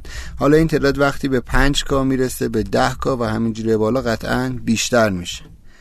یه راهکار اینه که شما به اون user اتون مگه ازشون engagement نمی‌خواین؟ مگه نمی‌خواین همینجوری فعال بمونن تعداد فعالا بیشتر بشه؟ خب بیاید نشون بدید که حواستون هست. اصلا اصل این روشهایی که می‌خوایم بگیم روی اینه که شما user اتون بفهمن شما حواستون هست. مثلا می‌تونید بیاید بگید آقا ما به مناسبت عید می‌خوایم به user های فعالمون جایزه بدیم. یه leaderboard درست می‌کنیم بر اساس تعداد لایک یا تعداد هشتگی که گفتیم بزنن یا هر چیز دیگه که شما دغدغتون تو شبکه اجتماعی business تون. میایم بر اساس اون میگین آقا 20 نفر اول اینن تا آخر هفته مثلا ما به 20 نفر اول برنده این جایزه رو میدیم و هر روز میایین اونو آپدیت می‌کنین. یعنی یه بهانه ای می‌دید به آدما جدا از اینکه بیاد یه مسابقه ای بذارید. میاد آقا همین کاری که داری می‌کنی چقدر داری ما رو دنبال می‌کنی من به اونایی که خیلی منو دنبال کردن دارم ارزش قائل میشم. میام میگم آقا کیا پس دارم منو لایک بیشتر می‌کنم من واسه اونا ارزش قائل میشم و بهشون نشون میدم به بقیه که اینو داریم توشون. دومیش اینه که کار دیگه که می‌تونید بکنید اینه که بیاید یه آنلاین کامیونیتی درست بکنید یه گروه آنلاین درست بکنید. چجوریه درسته که این شبکه اجتماعی شما بالاخره شبکه اجتماعی فنای شماست ولی شبکه اجتماعی رسمیه. احتمالا هم شما اگر مثلا کاله نباشید نمی‌تونید یه fan page بگید آقا من این fan page رسمی کاله هست که 50 K آدم توش بیاد. ولی همین در حد اینکه رو استوریتون Q&A می‌ذارین این به مخاطباتون این جرأت رو میده که بیان راجع به شما راجع به محصول شما راجع به کاری که دارید می‌کنید حرف بزنن. این همون communication ی که دنبالشین. همین که یه هشتگی مشخص می‌کنید آقا با هشتگ این به ما نظرتون رو بگید. این هشتگی به ما به شما و follower اتون در واقع کمک می‌کنه که بیان راجع شما حرف بزنن. پس community درست کردن لازم نیست. الزاما بیاید یه fan page درست بکنید. همون کارهای کوچیکی که می‌کنید ولی با در نظر گرفتن این که شما می‌خواهید یه گروه کوچیک از follower اتون داشته باشید. وقتی این مد نظرتون باشه حواستون هست هیچ پستی و جا نذارید. وقتی این مد نظرتونه اگر یکی داره اون تو قور می‌زنه باش بد برخورد نمی‌کنید. چون اونا انگار دارن به عنوان طرفدار در مورد شما حرف میدن حالا ممکنه اون لحظه از شما دارن نقد می‌کنن. ولی قرار نیست که شما با چماق جوابشون رو بدید الزامات کار سومی که می‌تونید بکنید اینه که شما ببینید تو هر بازی یکی از چیزای پارامترهای مهم چی بود؟ داشتن هدف بود. همین که شما ارزش های سازمان یا کسب و کارتون رو بیایید با فالووراتون شریک بشید این خودش به شما کمک می‌کنه که مخاطبای بیشتری داشته باشید. ببینید ممکنه شما کارتون سفر باشه ولی لازم نیست هر روز راجع به سفراتون پست بذارید. می‌تونید یه وقتی راجع به که آقا ما اصلا چقدر عاشق سفریم آقا ما چقدر سفر ارزون دوست داریم ما چقدر واسه اون مهمه که سفری که اتفاق میفته با کیفیت باشه. یعنی این ارزش های دیگه ای که دارید. حالا چه چقدر بهش عمل می‌کنید جداست که ایشالله بهشون عمل می‌کنید. ولی ارزش هایی که می‌دونید واسه فالووراتون مهمه باید بهش بپردازید و سعی کنید ازشون در اون راستا فیدبک بگیرید. یعنی این ارزش عنوان یه هدف قایی که آقا اصلا من اومدم که این بشه. من اومدم که سفر خوش بگذره. من اومدم که تو راحت باشی. همین شعار تبلیغاتی هایی که خیلی وقتا ممکنه شبیهاشو رو بیلبورد دیدین. اگر بیاد روش به عنوان مدون تو شبکه اجتماعیتون کار کنید و از آدما روش feedback بگیرید خیلی بهتون می‌تونه کمک بکنه. یکی دیگه اینه که یه سری داده تو شبکه اجتماعیتون دارید. احتمالا اینستاگرام که اکثرتون دارید وقتی راجع به شبکه اجتماعی حرف می‌زنیم شما از پستایی که repost می‌کنید از پست follower اتون که تو استوریتون می‌ذارید از پستایی که دارید خودتون می‌تونید این سایت ببینید دیگه درسته؟ آقا چه تعدادی اومدن اینو دیدن چه تعدادی لایک کردن این پستی که من گذاشتم چقدر دیده شده. اینو با مخاطباتون شریک شین. حتی می‌تونین تشویقش یعنی اون عدده رو به عنوان یه mission ای کوچولو کوچولوی تو اون آقا ما می‌خوایم این هفته تا حالا همه عکسامون بالای 250 تا لایک خورده. این هفته می‌خوایم 300 رو رد کنیم. اگر 300 رو رد کنیم یه خبر خوب به شما میدم. یا نه یکی اومده محصول شما رو عکس ازش تو اینستاگرام واسهتون گذاشته. شما رو mention کرده یا هشتگتون گذاشته. اگه اونو میاد تو story تون repost می‌کنید بعدا بیاید گز... یه دونه بزنید خیلی خوشحالی ممنون از آقای یا خانم فلانی که این عکس گذاشته و ممنون از شما که مثلا هزار بار این عکس تو استوری دیدید. واسه خیلی از پیجای اینستاگرام شما هزار تا هیچی نیست. ولی واسه اون فردی که اینو گذاشته و ممکنه متوسط رو 300 400 تا دنبال کننده داشته باشه حس خوبی بهش میده. انگار شما دارین بهش ناخودآگاه یه بجی میدین. یه تشویقش می‌کنین که دفعه بعدم این کارو بکنه و بهترشو بکنه. یا که اون عکس رو نگرفتم بذار بذار من یه عکس خوب بگیرم من سه هزار تا بگیرم. یعنی این دیده شدنی که واقعا وجود داره اون تو رو می‌تونید هوشمندانه بهش دامن بزنید و آدما رو تحریک کنید engage کنید که بیشتر فعالیت کنن. یه راهکار دیگه که خیلی راهکار عرفیه challenge customer ه یا شما بیاید یه سری چالش ها یا سوالایی مطرح بکنید. نمونه هایی که من از gamify توی شبکه های اجتماعی دیدم تو ایران اکثرا رو این میچرخه. یعنی یه سوالایی مطرح میشه و آدما میان جواب میدن. این در کل کار خوبیه چون کامنتاتون میره بالا لایکتون میره بالا اینگیجتون میره بالا. ولی یه به نظرم یه نقطه حساس داره. اینکه اون سوالایی که می‌پرسید اون حوزه‌ای که دارین چالش مطرح می‌کنین باید خیلی به حوزه کار شما نزدیک باشه. اگر نه یواش یواش یه چیز بی ربطی میشه و چون دست توش زیاده و خیلی دارن اونو می‌ذارن خیلی از این معماهایی که می‌ذارن حتی تکراریه عملا به شما کمکی نمی‌کنه. پس اگر دنبال چالشید مهم نیست معمای خیلی سخت یا جالبی باشه. کافیه که راجع به کسب و کار شما باشه. بخواین ایده بگیرید مثلا Swarm اگر دیده باشید که gamify Foursquare ه که لوگوی زنبورم داره هر از چندگاهی که شما تو اپلیکیشن حالا اونم شبکه اجتماعی دیگه. از شما می‌پرسه مثلا یه رستورانی check in می‌کنید یهو سه تا اسم دوستتون رو میاره میگه کدوم یکی این سه تا حالا به نظرت بیشتر تو رستوران مثلا همبرگری check in کردن. یا میگه پرسه کدوم یکی از دوستای تو به نظر تو این کافی شاپی که تا حالا اومدی تا حالا بیشتر اومدن؟ و شما اگر درست و غلط جواب بدین در حد یه ایول یا نه اشتباه گفتیه. ولی به شما یه حس چالشی میده. شما می‌تونید شبیه اینو مطرح کنید. آقا یا ما یادتونه ما اولین محصولمون رو چه ماهی تو بازار دادیم هر وقت هر کی گفت این لایکو داره. یا شما فلان اتفاقی که به کسب و کارتون مربوطه رو از کسب از مشتریای خودتون بپرسین. اون موقع است که یونیک قابل دزدی نیست و به کاربرتون هم حس تکراری بودن نمیده و وقتی جواب خوب میده اسم آها من بلد بودم. ایده آخرم استفاده از پروگرس باره. یعنی چی؟ ببینید شما می‌تونید اگر از یه حدی بیشتر توی شبکه اجتماعی از سنتون گذشته. یعنی دو سه ساله که کسب و کارتون شبکه اجتماعی هست می‌تونید یواش یواش به یه قانون گذاری فکر کنید. به چه شکل؟ بیاید بگید آقا ما اصلا یه سری می‌خوام این بگین من چه برندم 100 تا 10 تا 50 تا حالا بسته به سایزتون. اینفلوئنسر رسمی داره که اصلا من تاییدشون می‌کنم. اینا اصلا انگار اخبار جلوتر منو دارن. این ده تا من انتخاب می‌کنم. اونی که تا حالا لاقل صد بار هشتگ منو مثلا گذاشته یا اونی که همه پستای منو لایک کرده. هر کی به اون برسه میشه اینفلوئنسر رسمی مثلا تو اون highlight بالای استوریتونم بگین این اینفلوئنسر رسمی منه. یعنی لازم نیست وقتی میگیم gamify ش شما بجو یا physical پرینت کنی بزنی به سینه یارو یا حتما اونجا تعریف کنی پس بج زیاد پست گذار میدم. شما TripAdvisor که نیستی شما یه page تو اینستاگرام. ولی می‌تونی با استفاده از همون ابزارهای highlight بگی آقا این آقایون این خانوما اینفلوئنسرهای برتر منن. اینا طرف منن. به اونا خبرات اصلا زودتر بدین. اینا به آدما کمک می‌کنه که بخوان مثل اونا باشن و تو بازی شما بیفتن امیدوارم که بهتون کمک کرده باشه. بازم به ما بگید دوستان راجع به چه واسهتون حرف بزن خیلی عالی. مرسی ازت. سهراب عزیز فوق العاده جذاب بود. من همیشه تو ذهنم این بود که اینستاگرام با این هم محدودیتش و اینا چجوری ما می‌تونیم ازش استفاده کنیم گیمی فایش کنیم و اینا. خیلی باحال بود. من خودم خیلی چیزا یاد گرفتم. ما همینجا با سهراب عزیز خدافزی می‌کنیم. میریم با مهمان دوم صحبت کنیم. با افتخار بود. در خدمتتون بودم. امیدوارم که شاد و بازی گوش باشید. خیلی عالی. متشکرم از سهراب خدافظ خدافظ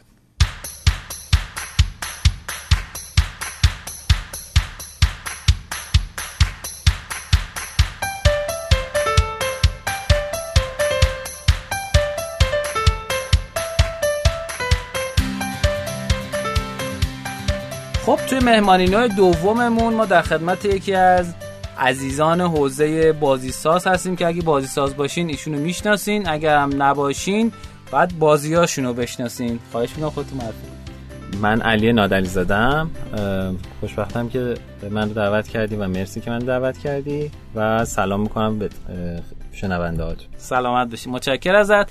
ارزم به خدمتتون که من آشنایی ما بگم. ما برای رویداد رشتینو علی عزیز رو دعوت کردیم که در مورد یکی از بازی خفنش فروتکرافت باش گپ بزنیم. بعد یه بازی دیگه هم خیلی خفن شد پرسیتی. با اونم دوباره دعوتش کردیم صحبت کردیم. ولی انقدر ماشاءالله حرف برای گفتن داره و کارهای جدیدی کرده. در مورد واقعا حک رشد بازی های موبایلی اینجوری بگیم که من هر دفعه به, به هوای شنوندگان و بینندگان دعوتش می‌کنم که خودم یاد بگیرم بیشتر. لطف یه هم میشه در مورد بازیات و این که از کجا شروع کردی بگی کوتاه که سریع بریم سراغ هک رشد بازی. آره خب اسم بازی ها رو که گفتیم ما تقریبا توی فضای موبایل ده ساله که تیممون فعاله و بحث بازی موبایلی رو ما با فروتکرافت شروع کردیم که پنج سال پیش لانچ شد. و تقریبا توی چهل روز کل هزینه اولیه که براش کرده بودیم و برگردون و 70 هن... میلیون آره و هنوز در واقع جزو بازی های پرفروشه بازی دوممون که گفتی پرسیتی الان چقدر در میاره گرفت؟ الان درآمدش کمتر شده تقریبا نصف اون عدد. 35 میلیون. آره داره در ماه در میاره. و در واقع بازی پرسیتی هم یه بازی با یه سبک متفاوت که البته تولیدش خیلی بیشتر از فروتکرافت طول کشید ولی خب خدا رو شکر با کارهایی که بچه ها کردن و کمک هایی که کردن به یه نقطه رسید که اونم به سوددهی رسید و پرسیتی هم الان تقریبا یه سال و نیم دو ساله که به عنوان بازی پرفروش و سودده داره شناخته میشه. اون چقدر درآمد داره الان؟ اون خیلی متغیره. الان بیش از 100 میلیون ورودی درآمدشه ولی یه بخشی از هزینه های marketing و اینها هم داره که تقریبا مثلا نصف این عددی که درآمد داره هزینه marketing ش هم هست. خیلی عالی. یکم در مورد این صحبت می‌کنی که واقعا چه جوری میشه یک بازی رو هک رشد کرد. ببین ما یه چیزی داریم یک دینی داریم توی ایران و فکر کنم جای دیگه دنیا هم باشه. اینکه میگن آقا بازی رو بساز بنداز تو App Store حالا اپستور ها اگه گرفت خودش برمیگرده پیشت. مثلا چه می‌دونم مثلا میگن چیز شبیه. و من به این اعتقاد ندارم. یعنی و اعتقاد نداشتنم هم از شما یاد گرفتم. اینکه آقا واقعا میشه روی دیتای بازی کار کرد و بفهمی کجاش نقص داره کجاش مشکل داره اینا. چه اینکه توی حالا دوستانم که می‌خوان اون دو تا قسمت بشنون دو تا قسمت پادکستش هست فکر کنم اگه اشتباه نکنم یا ویدیوش بعد باشه. می‌تونن اون دو تا هم جدا بشنون ولی تو پرسیتی فکر کنم درآمد به صفر رسیده بود که دوباره رسوندیش به 100 میلیون. ببین چقدر خوبه که به این دینه اعتقاد نداری اولا. چون اصلا این با واقعیت نمی‌خونه. واقعیت بازی سازی اینه که بازی سازی سه تا مرحله داره. قبل از تولید pre-production خود مرحله تولید که بازی رو می‌سازی production بعد که launch می‌کنی تازه یه داستان دیگه به اسم post-production مرحله پس از تولید شروع میشه. مرحله پس از تولید برای هر بازی متفاوته. بازیهایی که حالا triple A ان روی مثلا دیویدیو اینها پخش میشن رو کنسولا میان مرحله پس از تولیدشون کمتر از جنس optimize کردن بیشتر از جنس محتوای جدید و در واقع expansion آره expansion که میدن چون قبلش خیلی خودشون polish می‌کنن کارو. توی فضای بازی های موبایلی و بازی که ما کار می‌کنیم عملا اینکه شما فکر کنی که راه حل مسئله سرگرمی توی اون سبکی که داری کار می‌کنه می‌دونی یه جهل مرکبیه. یعنی مثلا نمی‌دونی که نمی‌دونی عملا. ما چیزی که می‌دونستیم اینه که می‌دونیم که نمی‌دونیم. و پرسیتی رو که منتشر کردیم می‌دونستیم که کلی فضا هستش که این بازی انقدر پیچیده است انقدر پارامترهای مختلف داره. هزار تا پیچ زیر دست ما بود که هر کدوم از این پیچ ها رو می‌تونستیم کم و زیاد بکنیم و بازی اصلا یه چیز دیگه ای می‌شد. پرسیتی که منتشر شد soft launch شد آره تقریبا می‌شد گفت که درآمدی نداشت. اگه مثلا 6 7 ماه ازش که گذشته بود می‌شد گفت که یه شکست محسوب میشه از دید خیلیا. ولی دیدی که ما داشتیم این بودش که خب نه ما اصلا هنوز launch نکردیم. اصلا از دید خودمون ما soft launch یم و تازه بازی داره خودش رو نشون میده که یه سری به ما بازخورد داره میده. بازیکنها دارن بازی می‌کنن. ما خودمون جداگانه آدما رو می آوردیم توی دفتر مصاحبه می گرفتیم ازشون بازی می‌کردن نگاه می‌کردیم. و بعد از تقریبا یک سال از سافت لانچش که گذشته بود ما این تغییرات ریز ریزی که دادیم که همراه شد با یه سری تغییرات درشتری که آخراش دادیم منجر شد به اینکه این بازی عملا یه بازی سودده بشه. تا قبلش تقریبا average revenue per user 100 تومن 200 تومن رو ما تجربه می‌کردیم که حتی شما روی یه ad network هم نمی‌تونستی بری یه تبلیغ براش نشون بدی با 100 تومن 200 تومن چون اون موقع مثلا فکر می‌کنم 700 800 تومن باید به هر کاربر پرداخت می‌کردیم. این الان تقریبا رسیده به 2500 600 تومن به هر کاربر که یعنی ما می‌تونیم خیلی راحت هزینه تبلیغاتمون رو بدیم کاربرمون رو جذب بکنیم به بازی بازی بکنه درآمدزایی بکنه و LTV شون چیه؟ یعنی این عددی که دارم میگم در واقع LTV شون. خیلی عالی. ببین سوالی که برام مطرحه اینه که اصلا از کجا خودت شروع کردی؟ این داستان برای من خیلی جذابه. تا حالا در مورد این با هم صحبت نکردیم. خود از کجا شروع کردی که فهمیدی آقا مثلا میشه یه سری پارامترها رو عوض کرد بالا پایین کرد درآمد بیشتر کرد؟ از کجا یاد گرفتی؟ اینا رو بگو. ببین ما بازی فروت کرافت رو که تولید کردیم اصلا با این مفاهیم آشنا نبودیم که میشه یه ذره علمی تر به قضیه نگاه کرد. یکی از اعضای ما که خواهر یکی از بچه ها بود و عضو تیم پنج نفره ما بود تو انگلیس زندگی می‌کرد و خب اونجا توی فضای استارتاپ و اتفاقاتی که داشت میافتاد خیلی چیزا رو میشنید توی کنفرانس ها شرکت می‌کرد. یه روزی این بنده خدا یه اسلاید 50 صفحه‌ای برای من فرستاد که خب خیلی هم طولانی بود و ما هم همش می‌گفتیم کار داریم داریم به user های فروت می‌رسیم الان همشون زنگ می‌زنن ایمیل می‌زنن کار دارن bug ا رو fix کنیم. توی این بحبوحه کارها این اسلاید 50 صفحه‌ای رو من درست نگاه نکردم که چیه. بعد رفتیم جلوتر تقریبا 5 6 ماه گذشته بود از launch پروژه. ما روی دو تا feature کار کردیم. یک feature اولی که کار کردیم این بود که یه feature تقریبا یه هفته از تیم وقت برد. این بود که ما ranking هایی که توی بازی داریم رو به که یه ranking کلی توی بازی داشته باشیم بیایم لیگ بندی بکنیم و بگیم که شما توی لیگ یک مثلا نفر اول شدی با اینکه مثلا در کل شاید نفر 13 هزارم باشی. یه تغییر این بود. یه تغییر دیگه یه تغییر خیلی بزرگ بود که ما توی فروتکرافت این feature رو گذاشتیم که بازیکن‌ها بتونن live همزمان با همدیگه بازی کنن. این feature تولیدش پدر تیم رو در آورد. تقریبا دو ماه و نیم روش کار کردن. الان فکر کنم با بکتوری اینا میشه دیگه. بکتوری جمع شده. بکتوری که جمع شده آره. کلا بازی همزمان و real time بخوای تولید کنی؟ PlayFab؟ فکر کنم ابزار داره. منتها خب رو همون ابزارام شما باید کلی کار بکنید. بعد کد بزنید. آره. ما همه تکنولوژیشو در واقع خودمون تولید کرده بودیم اون موقع. و این دو تا feature همزمان در واقع توی با, اختلاف زمانی دو سه هفته ای launch شدن.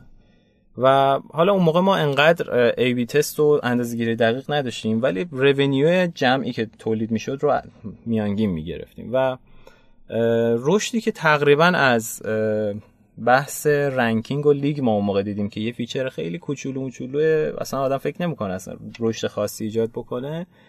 تقریبا 60 درصد درآمد بازی رو زیاد کرد. اوف. اصلا توی ما باورمون نمی‌شد که یه feature ی که یه هفته روش کار کردیم یه تکون اینجوری به بازی بده. و خیلی جالبه که اون feature ی که دو ماه و نیم روش وقت گذاشتیم. لیگش چجوری بود؟ من فروتکرافت قبلا بازی کردم قبلا یه ranking بود. اولش می‌رفتی توی بازی اولین نسخه فروتکرافت یه ranking کلی بود. شما مثلا نفر 800 هزارمی توی ranking. بازی می‌کنی بازی می‌کنی خودتو می‌کشی میای جلو می‌بینی مثلا شدی نفر 20 هزارم. میگی مثلا این غیر ممکنه که من برم اول بشم. این لیگ میاد این تصور رو میشکونه. میگه که تو با هم لیگی های خودت رقابت کن. یعنی آدم می‌تونستن توی لیگ جدید اوزشن یا لیگای هر کسی توی لیگی بود. اولش مثلا طرف تو لیگ 20 بازی بود. آها ولی تو لیگ 20 اگه خوب بازی می‌کرد اول می‌شد. و حس این اول شدنه حس این برتریه حس این که خب من نسبت به بقیه دارم خوب رفتار می‌کنم رو می‌گیره. King of Thieves که الان مال زپو چی بود؟ یادم رفت. همونی که ZeptoLab. ZeptoLab ه اونم همین جوریه کاملا. یعنی شما لیگا لیگا رو از آخر شروع می‌کنه یکی یکی میای بالا و هر یه دونه لیگ هم که بهترین میشی توش یعنی سطح اول میشی میری لیگ بعدی. آره دیگه. اینم تقریبا همینه. خلاصه مفهومه خیلی مفهوم پیچیده ای نیست. پیاده سازیش هم خیلی از نظر فنی پیچیده نیست. و ما دیدیم که خب اون feature ی که دو ماه و روش وقت گذاشتیم مثلا در حد 10 20 درصد رشد ایجاد کرد. ولی یه چیزی که یه هفته روش وقت گذاشتیم این, اتفاق روش افتاد. بعد تقریبا تا یه سال و نیم دو سال بعدش هم اون live battle و اون نبرد همزمانی که ما گذاشته بودیم هی bug داشت. یعنی مثلا هی باید می‌رفتیم سراغش که مشکلاتش رو رفع کنیم. اینجا ما به یه نکته رسیدیم اینکه خیلی یلخی نباید تصمیم بگیریم که چی بذاریم توی بازی. الان یه بازیه که 50 هزار تا کاربر داره تو اون زمان. بعد حالا مثلا کاربراش یه سری درخواست دارن. ما خودمون هم یه چیزایی فکر می‌کنیم که خوبه برای بازی. و تصمیم گیری این که چی بره توی بازی و چی نره کدوم رشد ایجاد می‌کنه کدوم نمی‌کنه رو خیلی روی هوا انجام دادیم. و اینکه یه نکته خیلی مهمه دیگه این که هر کاری که انجام می‌دادیم عملا توی یه جعبه سیاهی بودیم. هیچی رو نمی‌دیدیم که خب الان این تغییری که دادیم فقط درآمد رو داشتیم می‌دیدیم که خب درآمدمون چی شد؟ بعد رفتیم دنبال این قضیه. بعد فهمیدیم که اه خب اصلا این روش خاص و علمی داره. یک گروهی آدم هستن که به خودشون میگن growth hacker و اصلا کارشون اینه که برن metric های بازی رو بذارن وسط روش یه سری فعالیت بکنن تحقیق بکنن یه سری پیشنهاد feature میدن A/B test می‌کنن مصاحبه می‌کنن و اینها. با هم ابزارهایی که دارن. و اینا رشد ایجاد می‌کنه. همزمان همین کتاب Lean Startup هم که مال آقای اریک رایس بود و ما اون زمان گرفتیم وا کردیم و شروع کردیم خوندن. یعنی فهمیدیم که نمی‌دونیم. و بعد که تقریبا سه چهار ماه رفتیم جلو اولین A/B test امون رو شروع کردیم و اولین کارهای metric اندازه گرفتنمون که average درآمدمون چقدره. یه سری نمودار در آوردیم و یه سری analytic گذاشتیم توی بازی. چه analytic استفاده کردیم؟ اون موقع ما Flurry استفاده می‌کردیم. Flurry قدیم خیلی قوی بود هنوزم feature اش بد نیست و استفاده می Flurry مال توییتر درسته؟ مال یاهو. یاهو آره. و بعدش من یادم افتاد که اه این رفیقم یه ایمیل به ما زده بود من نگاه نکردم. برم ببینم تقریبا یه سال گذشته بود از اون ایمیل. برم ببینم این ایمیل چی بود. و رفتم ایمیل رو وا کردم گفتم ای وای کاش اینو من مثلا همون یه سال پیش وا می‌کردم کامل میخوندم. و مو به مو اومده بود گفته بود که ببین توی فضای استارتاپی شما می‌خوای رشد کنی کاربرتون این این این کارا رو باید باش بکنی این متریکا رو باید اندازه بگیریم باید اصلا KPI داشته باشی KPI روی KPI باید تصمیم گیری های اصلی تو بکنی. و از اون به بعد ما دیگه این قضیه رو گذاشتیم کنار که روی هوا بخوایم یه تصمیمی بگیریم یا یه کاری انجام بدیم. نه اینکه برای همه تصمیمات ولی تلاشمون رو کردیم که تیممون رو ببریم به این سمت. حالا من یه مقداری پرحرفی کردم ولی نه نه نه عالیه. من دارم حال حال می‌کنم.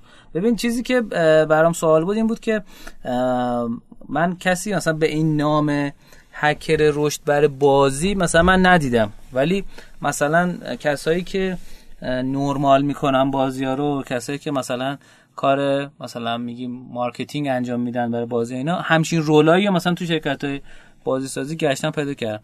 ولی برام جالب بود که مثلا فکر کنم تو اومدی از فضای استارتاپ ها و اینا اسم هک رشد و کاراش و اینا رو گرفتی و تو فضای بازی پیاده کردی. درسته؟ آره.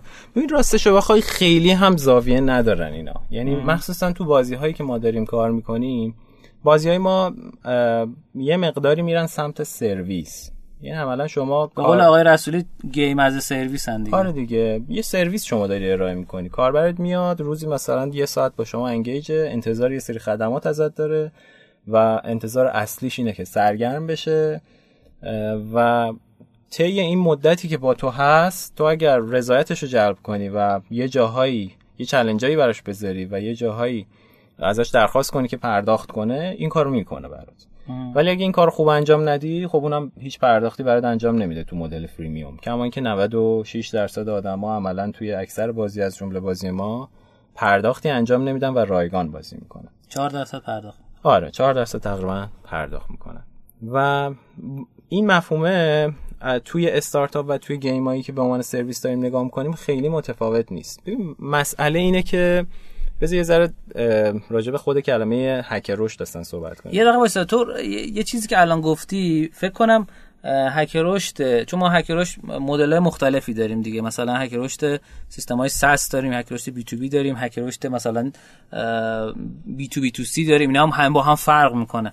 تو اومدی هک رشد SaaS رو توی game استفاده کردی درسته؟ software as service رو تو game as service استفاده کردی. ببین همه اینا که باز میگی با هم فرق دارن از دید من ریشهشون و ریشهشون که یکی آره. تو تکنیکا و تاکتیکا باز ما آف آفرین. تکنیک و تاکتیکش با هم فرق می‌کنه. تیمی که عملا تشکیل میشه به عنوان تیم رشد برای هر شرکتی بسته به محصولش فرق می‌کنه. یکی که SaaS یکی که B2C ه. برای هر شرکتی فرق می‌کنه.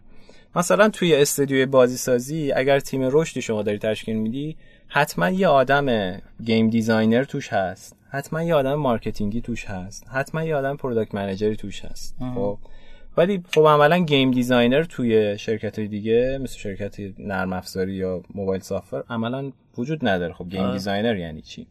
خب اونجا role های دیگه ای وجود داره. مثلا, مثلا product manager مثلا اونجا میشه گفت آره product manager ش هست یا مثلا فرض کن اسنپ و اوبر و اینا رو در نظر بگید تو اسنپ و اوبر و اینا اگه تیم رشد قرار تشکیل بشه قطعا یه عضو مهمش operation ه قطعا یه عضو مهمش finance ه اینکه قیمت price point ها و قیمت ها چجوری داره ست میشه. اصلا این تغییراتی که شما دارید می‌دید توی operation یه چیزی مثل اسنپ و تپسی و اینها خب یه بخش بزرگیش operation ه. بله. و نمیشه شما تیم رشد تشکیل بدی یه آدم این شکلی توش نذاری چون اون خیلی تاثیر گذاره ولی خب خود مسئله رشد مسئله مشترک بین همه اینا از دید من. حالا شاید شما نگاه چیز دیگه ای باشه دید من اینه که اکثر محصولات رو اگر بری جلو وارد یه چرخه میشی که هی بهش feature اضافه می‌کنی. بعد میگی که خب این feature ه کاربرا میخوانش. یه launch با شکوه انجام میدی. خب یه launch با شکوه یه feature جدید برای کاربرا و انتظار داری که رشد کنی. بعد یه مقدارم درآمدت میره بالا بعد میگه داره کار می‌کنه. بعد می‌بینی که ا نشد. دوباره برگشتیم سر جای قبلی. به این چرخه میگن چرخه مرگ product product cycle معمولا شرکت هایی که به صورت متمرکز روی رشدشون فکر نمی‌کنن دوچار این چرخه میشن. هی feature اضافه می‌کنن فکر می‌کنن که feature ها کاربرا می‌خوان. بعد کاربرا اصلا مسئلهشون احتمالا یه جای دیگه ایه که اینا نمی‌بینن و توی این چرخه هی release می‌کنن انتظار رشد دارن و نمی‌کنن و همجوری ثابت میمونن. بعد از این مدتی هم کاهش پیدا می‌کنن. و برای اینکه این چرخه درست بشه یه آدمی اولین بار توی سال 2013 اگه اشتباه نکنم اومد این مفهوم رو استفاده کرد. که آقا ما یه چیز یه چیزی داریم تحت عنوان روش تحقیق توی علم. سالهاست داره استفاده میشه. دانشگاه ها دارن روی این اصلا علمو می‌برن جلو. چرا ما نمیایم؟ اینجا که KPI داریم داریم توی آنالیتیکمون KPI ها رو نگاه می‌کنیم. چرا نمیایم روش تحقیق علمی رو روی این پیاده بکنیم؟ اصلا ایده گروس هکینگ از اینجا اومد. که روش تحقیق علمی چی میگه؟ میگه که دانشمندا معمولا یه فرضیه دارن. فرضیه هاشون اولویت بندی می‌کنن بر اساس اینکه کدوم یکی از این فرضیه ها احتمال زیادتری داره که نتیجه بده. بعد میان روی اون یه آزمایشی انجام میدن. بعد آزمایششون رو تحلیل می‌کنن. این چهار مرحله رو دارن. همین چهار مرحله رو دقیقا آورد گفتش که این چهار مرحله چهار مرحله هک رشد. و خیلی با چرخه لینم شبیه دیگه. آره با چرخه لینم شبیه. یعنی اینا تقریبا از همدیگه قرض گرفتن دیگه. البته لین قدیمی تره یه بله. مقداری. و توی این چرخه یه چیزی که خیلی مهمه اینه که اکثر اتفاقاتی که منجر به رشد شرکت ها میشه رشدای خیلی عجیب غریب. اکثر این اتفاقات توی یه حوزه نیست. یعنی بین رشته یا بین حوزه یعنی مثلا یه کسی که فقط game designer اگه شما بذاری بگی که خب برو هک رشد کن نمی‌تونه. این به تنهایی یه رشدایی می‌تونه احتمالا ایجاد کنه بعد یه مدتی. ولی اصل قضیه از چند جهت باید بهش نگاه بشه.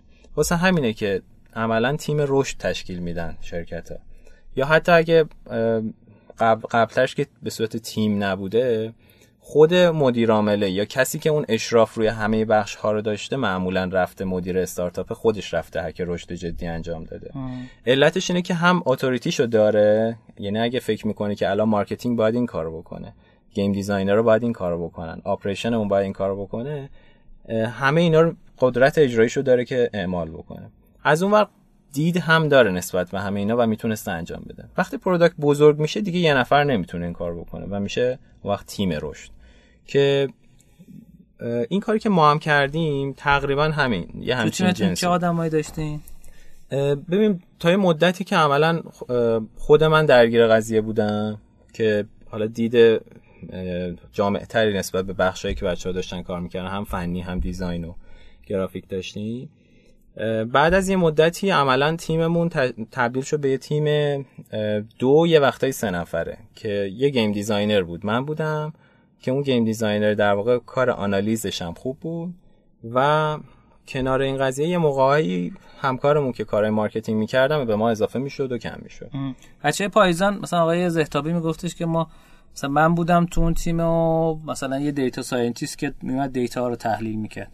این تیم تیمام اکثرا بعد یه نفر شخصی که رو دیتا کار می‌کنه حداقل داشته باشن دیگه تو تیمای رشد و هک اینا همش بستگی داره به حجم کار رشدی که شما می‌کنین دیگه. آه. آره مثلا فاز data scientist اینه که اون یه واحد دیتا عملا شرکت بعد از یه مدتی می‌خوان. ما توی این نقشمون اون که اون یه دونه game designer ی که در واقع روی این قضیه کار می‌کرد بعد از یه مدتی عملا data scientist مون شده بود دیگه. همزمان ما یه جاهایی که نقص دانش داشتیم هم با یکی از دوستانم که داشت توی زمینه در واقع رشد در زمینه marketing اپلیکیشن ها دکترا می‌گیره اون با ما کار می‌کرد و مثلا یه جاهایی که برامون سوال پیش میومد که شما چون عملا اونا روش تحقیق بود داشتن انجام می‌دادن و می‌دونن خیلی براشون واضحه. مثلا سوال آماری برامون پیش می اومد می‌گفتیم مثلا این دیتایی که به دست آوردیم ما دیتای قابل اعتنایی هست نیست. یه همچین سوالایی از اون میپرسیدیم کار تحلیلش رو خودمون می‌کردیم کار experiment design ش رو خودمون می‌کردیم. فنیش هم عملا تیم فنیمون یه زیرساختی ایجاد کرده بود که کار اگر A/B test ی می‌خواستیم انجام بدیم و اینها انجام می‌دادیم. درست. خیلی عالی. ببین یکم بریم سراغ این قضیه که عملیاتی یک شخصی ممکنه این پادکست ما رو بشنوه و بگه آقا من الان یه بازی دارم نمی‌دونم بعد چی کارش کنم. خب؟ عملیاتی باید چه کاری روش انجام بده؟ ممکن یه نفر دو نفر سه نفر هم باشن انقدر بودجه نشته باشن بخوان تیم تشکیل بدن یا حتی آدم جدیدی بیارن. آیا راه عملیاتی واسه این آدم ها وجود داره؟ من البته بگم خیلی لذت بردم از این دیدی که داشتیم. من خودم تا حالا به این دقت نکرده بودم که هک رشد چقدر علمی تر از روش های دیگه است. یعنی همین experiment که تعریف می‌کنه عملا علمی بودنشو داره ثابت می‌کنه. ولی می‌خوام بگم که یکم عملیاتی تر و ملموس تر برای کسایی که میشنون اینکه چه چیزی چه کاری باید انجام بدن که به این نقطه برسن. درآمد مثلا دو میلیون سه میلیونشون برسه 100 میلیون در ماه. اینکه درآمدشون از یه عددی برسه به یه عدد دیگه حالا می‌تونه هدف نهایی باشه ولی خب شامل تمام کارهایی که تو بخشای مختلف دارن می‌کنن. من یه ذره میام عقبتر. میگم که ببین تیمایی که ما الان توی ایران داریم و دارن کار می‌کنن رو محصولشون هر کدومشون یه سطحی از بلوغ دارن. یه مثلا سطح اول بلوغ اینه که پروسه های تولید نرم افزار داشته باشن. یعنی اصلا بدونن که چه فیچرهای چه اولویتی داره. اصلا توی این سطح از بلوغ ما راجع به داشتن KPI داشتن سیستم آنالیتیک و اینها صحبت نمی کنیم راجع به این داریم صحبت می‌کنیم که یه تیمی که داره کار می‌کنه طبق یک هدف و اولویتی داره کار می‌کنه. یعنی مثلا حالا اخیرا خیلی داره استفاده میشه OKR مثلا داره تیمه یا OKR نداره. طبق یه پروسه اجایلی اسکرامی داره. یه پروسه نرم افزاری خلاصه داره. تو این پروسه تیم می‌تونه مثلا برای دو هفته بعدش یه هدف بذاره و بره به اون هدف برسه. حالا دو هفته بعدم نرسید چهار روز بعد از دو هفته بعدش برسه به این هدف. و یهو یه کارای ذوقی یا یه کارایی که یه شبه تو ذهنشون میفته رو نرن انجام بدن. این این یه سطحی از بلوغه. یعنی عملا تیم قابل پروگرام کردن قابل برنامه ریزیه وقتی تیم این بلوغو داره و خیلی کارهای ذوقی انجام نمیشه بیشتر به اولویت محصول فکر میشه تا اولویت هایی که تو در واقع دل خود آدما هست و هوس می‌کنن اینجا در واقع یه بلوغ لول دوی هستش که خب تیم حالا یه چراغ قوه بندازه رو محصولش بتونه ببینتش. این چراغ قوه انداختنه بیشتر شبیه پروسه های لینه. یعنی تو لین استارتاپ اینا رو زیاد می‌بینیم که دو تا جنبه داره. یکی اینکه از دید کاربر ببینی. یعنی مثلا با کاربرت باید مصاحبه بکنی. فرقی هم نداره بازی یا سرویسی اپی چی.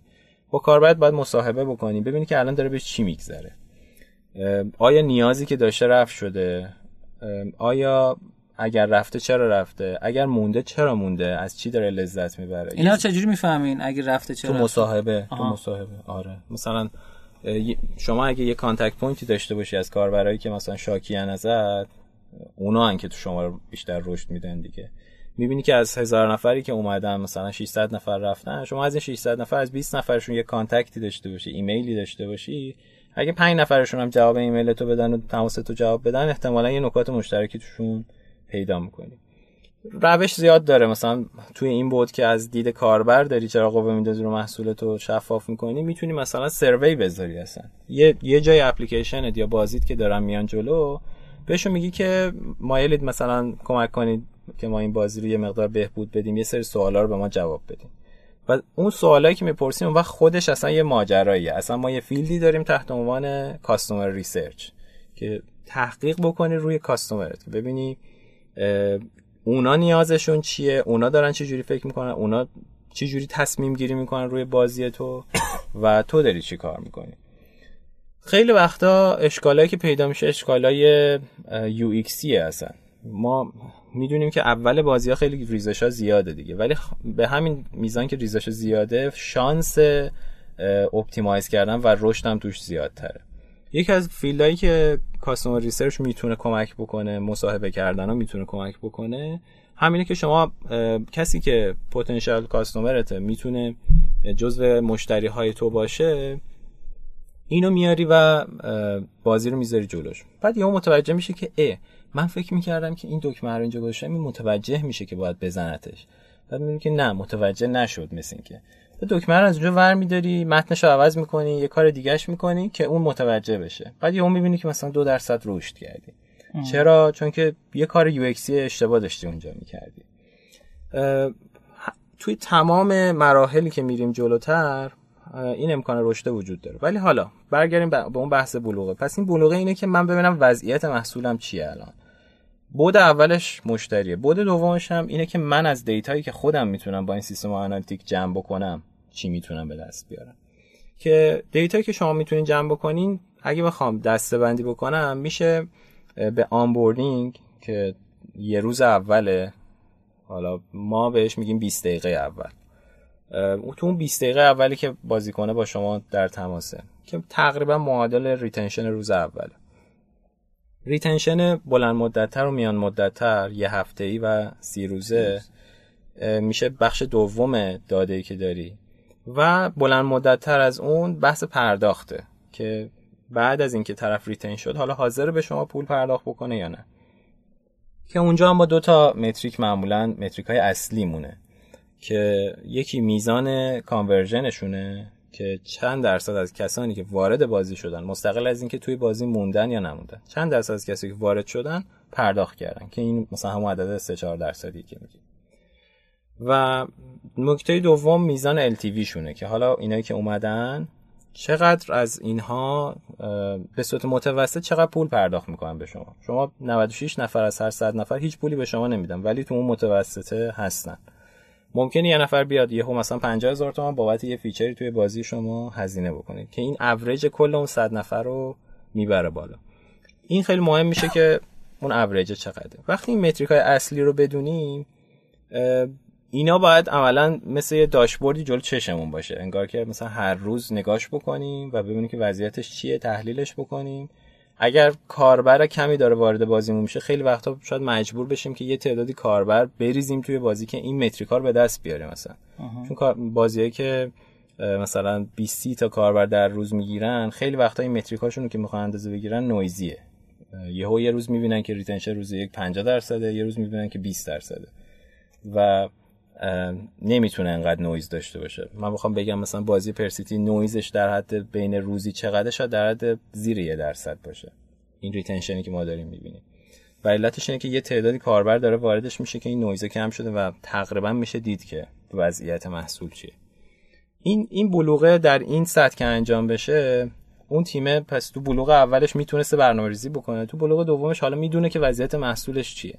حالا این رو اگر ببره توی چرخه تولیدش هم دخیل بکنه یعنی بیاد به که بگه که خب من از این گرافیک های بازی خوشم نمیاد بیام گرافیک ها رو از نو بزنیم.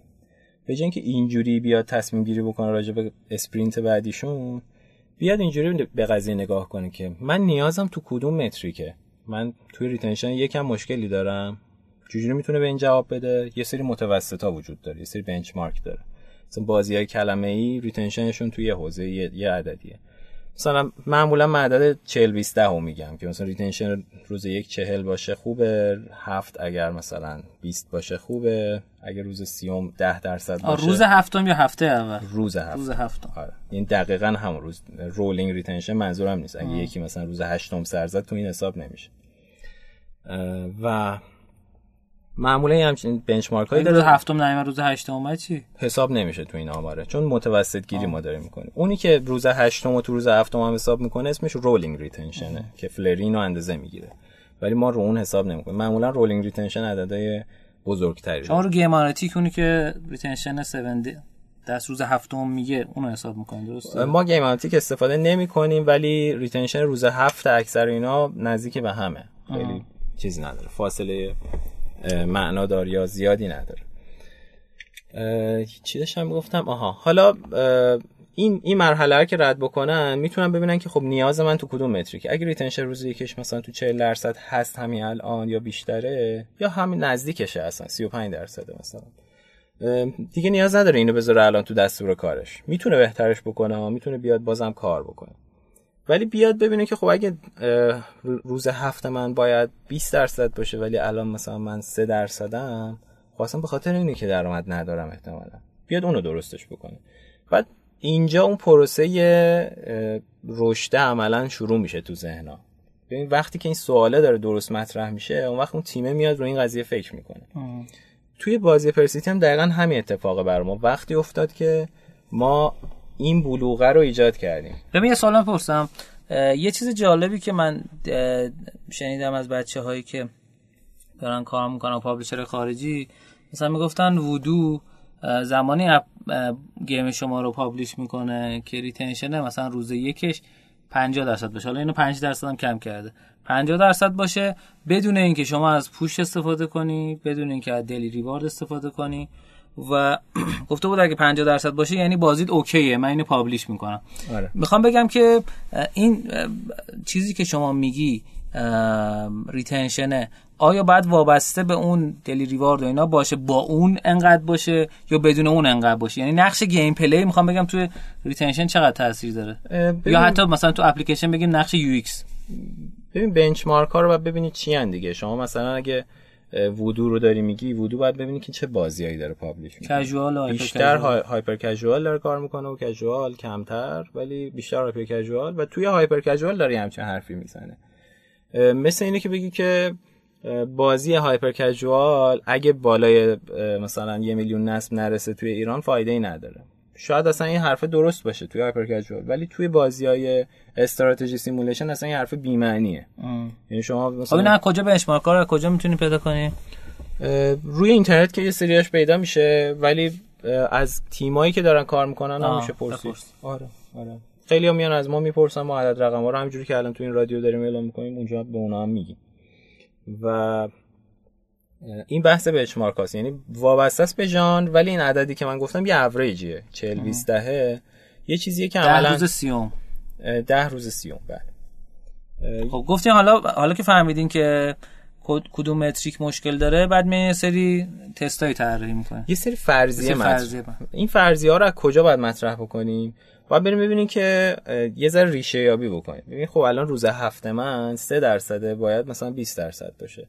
برم ببینم کجا ریزش می‌کنه اونجا می‌تونی یه مقدار عمیق تر بشی توی قضیه. خب retention یکو دارم می‌بینم هفتو دارم می‌بینم. برم این وسط هم ببینم شاید توی یه روز خاصی دارن ریزش می‌کنن. یه ذره ریستر حتی. برم ببینم که تو مراحل بازی کجا ریزشم یه هوی پله ای می‌زنه. اینا رو آماراش رو می‌تونن از سیستم های analytic بگیرن. می‌تونن به ازای هر مرحله ای توی GameAnalytics یا به ازای هر event ی اصلا یه چیزی بفرستن رو سیستم analytic شون و نسبت اینا رو به همدیگه بگیرن رو راستی benchmark گفتی analytic یه benchmarking هم داره. یعنی میاد retention مثلا شما ژانر رو درست انتخاب کرده باشی میاد retention روز یک و هفت و اینا رو نسبت benchmark جهانی اونایی که دیگه هم که نصب آره. کردن هم نشون میده. اصلا شرکت GameAnalytics یه سری report های فصلی فکر می‌کنم داره یا سالانه که توی اینا benchmark ها رو میگه و یه سری آمارهای خیلی مفیدی میگه. اگه کسی دنبالش باشه می‌تونه پیدا بکنه. و حالا اینجا یه مقداری که عمیق‌تر میشن می‌فهمن که آها ما اینجایی که مثلا داریم از طرف درخواست اسم می‌کنیم اول بازی که بین روز یک و هفته اینجا یه سری آدم ریزش دارن می‌کنن. پس بریم ببینیم این درخواست اسم کردنه شاید مشکل داشته باشه. بعد میری می‌بینی که آها خب درخواست اسم وقتی که به طرف میدی طرف یه استرسی می‌گیره که خب من الان چی با انتخاب بکنم؟ احتمالا پس دغدغه‌شون اینه که اسم رو بعدا نمی‌تونن عوض کنن. بعد میری نگاه می‌کنی که آها خب من این option رو براشون نذاشتم. می‌ذارم که اصلا اون زیر می نویسم که شما بعدا این اسم رو می‌تونید عوض کنید من دارم مثال می‌زنم. بعد خب اینو اینو می‌ذارن توی بازی بعد یهو اون صد نفری که به این درخواست اسم می‌رسیدن که 90 نفرشون ریزش می‌کردن به خاطر اون استرس انتخابه تبدیل میشه به 50 نفر. 50 نفر رد میشن و 50 نفر ریزش می‌کنن. این این مراحل رشد این شکلی انجام میشه. و اینکه خب همیشه هر فرضیه‌ای که ما انجام میدیم چیز نداره نتیجه نداره. فرضی است دیگه. مثل امتحان کردن لامپای آقای ادیسونه که مثلا هزار تا راه انتخ... چیز می‌کنه امتحان می‌کنه یکیش, یکیش لامپ میشه دیگه. و ولی در مجموع از هر مثلا 10 تا experiment ی که می‌کنیم معمولا یکیشون یه رشدی ایجاد می‌کنه. یه نکته که خیلی مهمه اینه که حالا اینجا این فراینده رو یه جوری باید آنالیزش بکنید تو چرخه رشد گفتیم بخش اولش فرضیه ایجاد کردن بعد فرضیه ها باید اولویت بندی بشه چون هزار تا فرضیه وجود داره. یکی ممکنه بگه که کل گرافیک های بازی رو مثلا ما اگر ری اسکیم بکنیم احتمال داره که درست بشه کارمون. یکی ممکنه بگه که همین تغییر اسم رو ما بیایم این کار رو بکنیم ببینیم درست میشه یا نه. یکی یعنی کدوم کمتر زمان می‌بره دیگه؟ یکی میزان هزینهشه که زمان و هزینهشه یکی هم میزان رشدی که ممکنه ایجاد کنه این چیز باید... دیگه فریم پایز دیگه. میگه که چقدر تاثیر می‌ذاره چقدر هزینهش کمتره چقدر پیاده سازیش راحته. آره. هر کدوم امتیاز بالاتری گرفت اونو پیاده می‌کنه آره حالا بعضیا framework های مختلف تو این زمینه وجود داره دیگه. تو خودمون customer research هم framework داریم که مثلا درخواسته که کاربرا دارن میدن باید ببینی کجا بیشتر مینالن. بعد مثلا اگه از یک تا پنجه اینو معکوس کنی از پنج ازش کم کنی مثلا یه عددی داری. بعد ضرب در افکتی که تو می‌تونی اونجا روش بذاری تازه اولویت در میاد. اینا قانونای سرانگشتیه. ولی بالاخره تیم باید برای خودش یه جوری مشخص بکنه که کدوم یکی از این اولویت ها مهمه. بعد میاد این کاره رو پیاده سازی می‌کنه. میشه مرحله سوم اون چرخه رشد. که پیاده سازی شامل یه سری کار فنیه. بعد تو مرحله آخر میاد این رو analyze می‌کنه. یه تفاوتی که روش تحقیق در واقع جد، جدی دانشگاهی داره با کارهایی که ما معمولا می‌کنیم اینه که اونا گروه کنترل دارن و گروهی که دارن روش experiment می‌کنن. که اگه اینو داشته باشه اون کسی که داره این آزمایشو می‌کنه می‌تونه مقایسه بکنه که واقعا این تأثیری که داره می‌بینه تاثیر کاری که خودش انجام داده یا تاثیر عوامل محیطی و فصل و نوع کاربرا و اینهاست. تو Firebase و مثلا Optimizely و اینا که ابزار A/B test داره یا حتی مثلا Mailchimp و MailerLite و اینا که همشون A/B test دارن همشون یه control group می‌ذارن. یه control group می‌ذارن بعد شما دستای بعدی رو تعریف می‌کنی. آقا من یه تغییر اینجوری بهش میدم یه تغییر یا حتی مثلا خود Google Play که شما داری مثلا experiment تعریف می‌کنی واسه در از متن description تو نمی‌دونم. واسه اسم نمی‌ذاره ولی واسه مثلا آیکون می‌ذاره واسه اسکرین شات و اینا می‌ذاره و بین اینا یه control group مشخص می‌کنه و بقیه رو نسبت به اون میگه. ولی بعضی موقع انقدر این فاصله زیاده مثلا میگه این دسته یک تو بین منفی 67 درصد تا مثبت 67 درصد مثلا بهبود آره. داشته. یعنی شما نمی‌فهمید این خوبه یا نه. بعضی موقع خودش مشخص می‌کنه آقا این خوبه مثلا Firebase خودش هم حتی اعمال می‌کنه. ولی Google Play باز میده به خودت میگه خودت بیا این رو انتخاب کنی کدوم می‌خوای می‌خواین قبلی رو نگه داری یا مثلا می‌خواین جدید رو apply کنی. آره اون کاری هم که Google Play داره می‌کنه یه سری مبناهای آماری داره. یعنی یه مقداری بری عمیق‌تر بشی توش می‌بینی که خب مثلا یه چیزی تحت عنوان p-value داره حساب می‌کنه که توی تحقیقات علمی عملا p-value مشخص می‌کنه که این تأثیری که شما داری می‌بینی که یه گروهی بهتر از اون یکی گروهه با یه نویزی داره ایجاد میشه یا یه حقیقتی اون پشته. یعنی یک چیز یک اتفاق آماری معناداری داره اون پشت میفته یا نه. که ما, از یه جایی که فهمیدیم که p-value وجود داره حالا Google Play اون موقع این ابزارا هم نداشت که مثلا بتونیم بفهمیم که خب اینا دارن یه جوری اندازه می‌گیرن که کدوم گروه بهتره. ما همین دوستمون که کارهای تحقیقی می‌کرد بهمون گفت که یه چیزی به اسم p-value وجود داره بریم نگاه بکنین رفتیم نگاه کردیم دقیقا همون چیزی که ما می‌خوایم. شما یه آزمایشی کردین هزار نفر تو گروه یکی هن هزار نفر تو گروه دو هن. از این هزار نفر مثلا ده نفرشون خرید کردن از اون هزار نفر پنج نفرشون خرید کردن. آیا الان که اون پنج نفره این ده نفره اون گروه بهتره واقعا از این؟ یا یه نویزیه این؟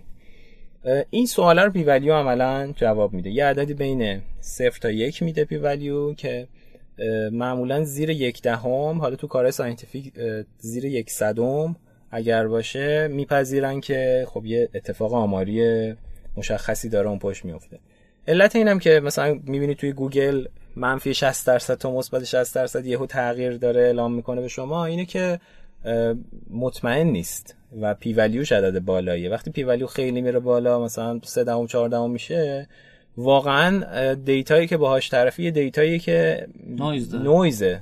اصلا می‌تونه خود نویز باشه. این آزمایش رو ما کردیم. دو تا data set تولید کردیم با نویز و p-value 15 صدم گرفتیم ازش. یعنی مثلا یه دو تا data یی که کاملا random خود کامپیوتر تولید کرده و این دو تا رو گذاشتیم کنار هم و p-value 15 صدم. یعنی اگه یه تیمی می‌خواد مثلا تصمیم بگیره روی اینکه اینا ده نفر خرید کردن اینا 5 نفر و این بهتره پس عملا روی نویزی تصمیم گرفته و هیچ تاثیر واقعی توش نبوده. ولی وقتی می‌بینی که محدودش مثلا میره از 5 درصد تا 20 درصد یعنی یه چیزی وجود داره ولی محدودش رو من نمی‌دونم چیه. متشکرم. خیلی عالی دست در نکنه. خیلی جذاب بود. من چون دیدم داره به سمت این میره که آقا اصلا یه تیم از کجا می‌تونن رشد کنن و اینا. من title این بخش به ذهنم رسید اولش که هک رشد بازی باشه. ولی بعد به این نتیجه رسیدم محتوایی که الان ایجاد شده اسمش رو می‌تونیم بذاریم. مثلا ساخت تیم رشد. و خیلی خوب واقعا گفتی و خیلی قشنگ گفتی. و خودم کلی یاد گرفتم. سلامت مرسی ازت. دوستان عزیز اگر دوست دارن مثل همیشه ما یک مهمونی که دعوت می‌کنیم و دوباره دعوت کنیم. لطفا تو کامنتات چه تو شنوتو چه شوشه شوشو چه توی کست باکس هر جای دیگه که دوست دارید می‌تونید اون رو به ما بگید و درخواست کنید. چجوری می‌تونم با شما در ارتباط باشم؟ من ایمیلم نادلیزاده با اچ تاش ادساین جیمیل روی توییتر هم با همین آیدی هستم. خیلی عالی. متشکر از شما. متشکر از اسپانسر این برنامهمون بازی مورتا که بهمون کپون خرید داده و دوباره تاکید می‌کنم. اگه می‌خواین تو این مسابقه شرکت بکنید روز بعد از اینکه این قسمت منتشر شد ما به مدت سه روز یه کمپینی تو اینستاگراممون اجرا می‌کنیم که اگه دوست داشتین شما هم تشریف بیارین و شرکت کنید و اون کپونا رو برنده بشین اون ستار البته می‌تونید برید بخرید و حمایت بکنید. جدا از اینکه بازی فوق العاده و من همین امروز نصبش کردم امشب برم بازی کنم. خب متشکر از شما دوستان عزیز گرامی که تا اینجا برنامه با ما همراه بودین. متشکر از شما آقای نادعلیزاده عزیز که تشریف آوردین و دیتا ارزشمندتون رو شیر کردین و امیدوارم که این قسمت هم لذت برده باشید. رادیو روشنا رو به دوستانتون و حتی کسایی که فکر می‌کنین به درشون نمی‌خوره معرفی کنید. چون شاید به درشون بخوره. شما کجا می‌تونید؟ و اینکه ما رو توی هر app پادگیری که دارین پادشو می‌گیرین مثل Castbox نمی‌دونم Anchor iTunes همه جا subscribe کنید که قسمت های جدید راحت تر به دستون برسه. ما رو دوست داشتید می‌تونید تو شبکه اجتماعی دنبال کنید. چه تو Twitter Instagram و مسنجر تلگرام امیدوارم که این قسمت براتون لذت بخش بوده باشه. پر رشد و پر روزی باشید. سلامت باشین. منم ممنونم که من دعوت کردین. متشکرم. خواهش می‌کنم. خداحافظ. خداحافظ.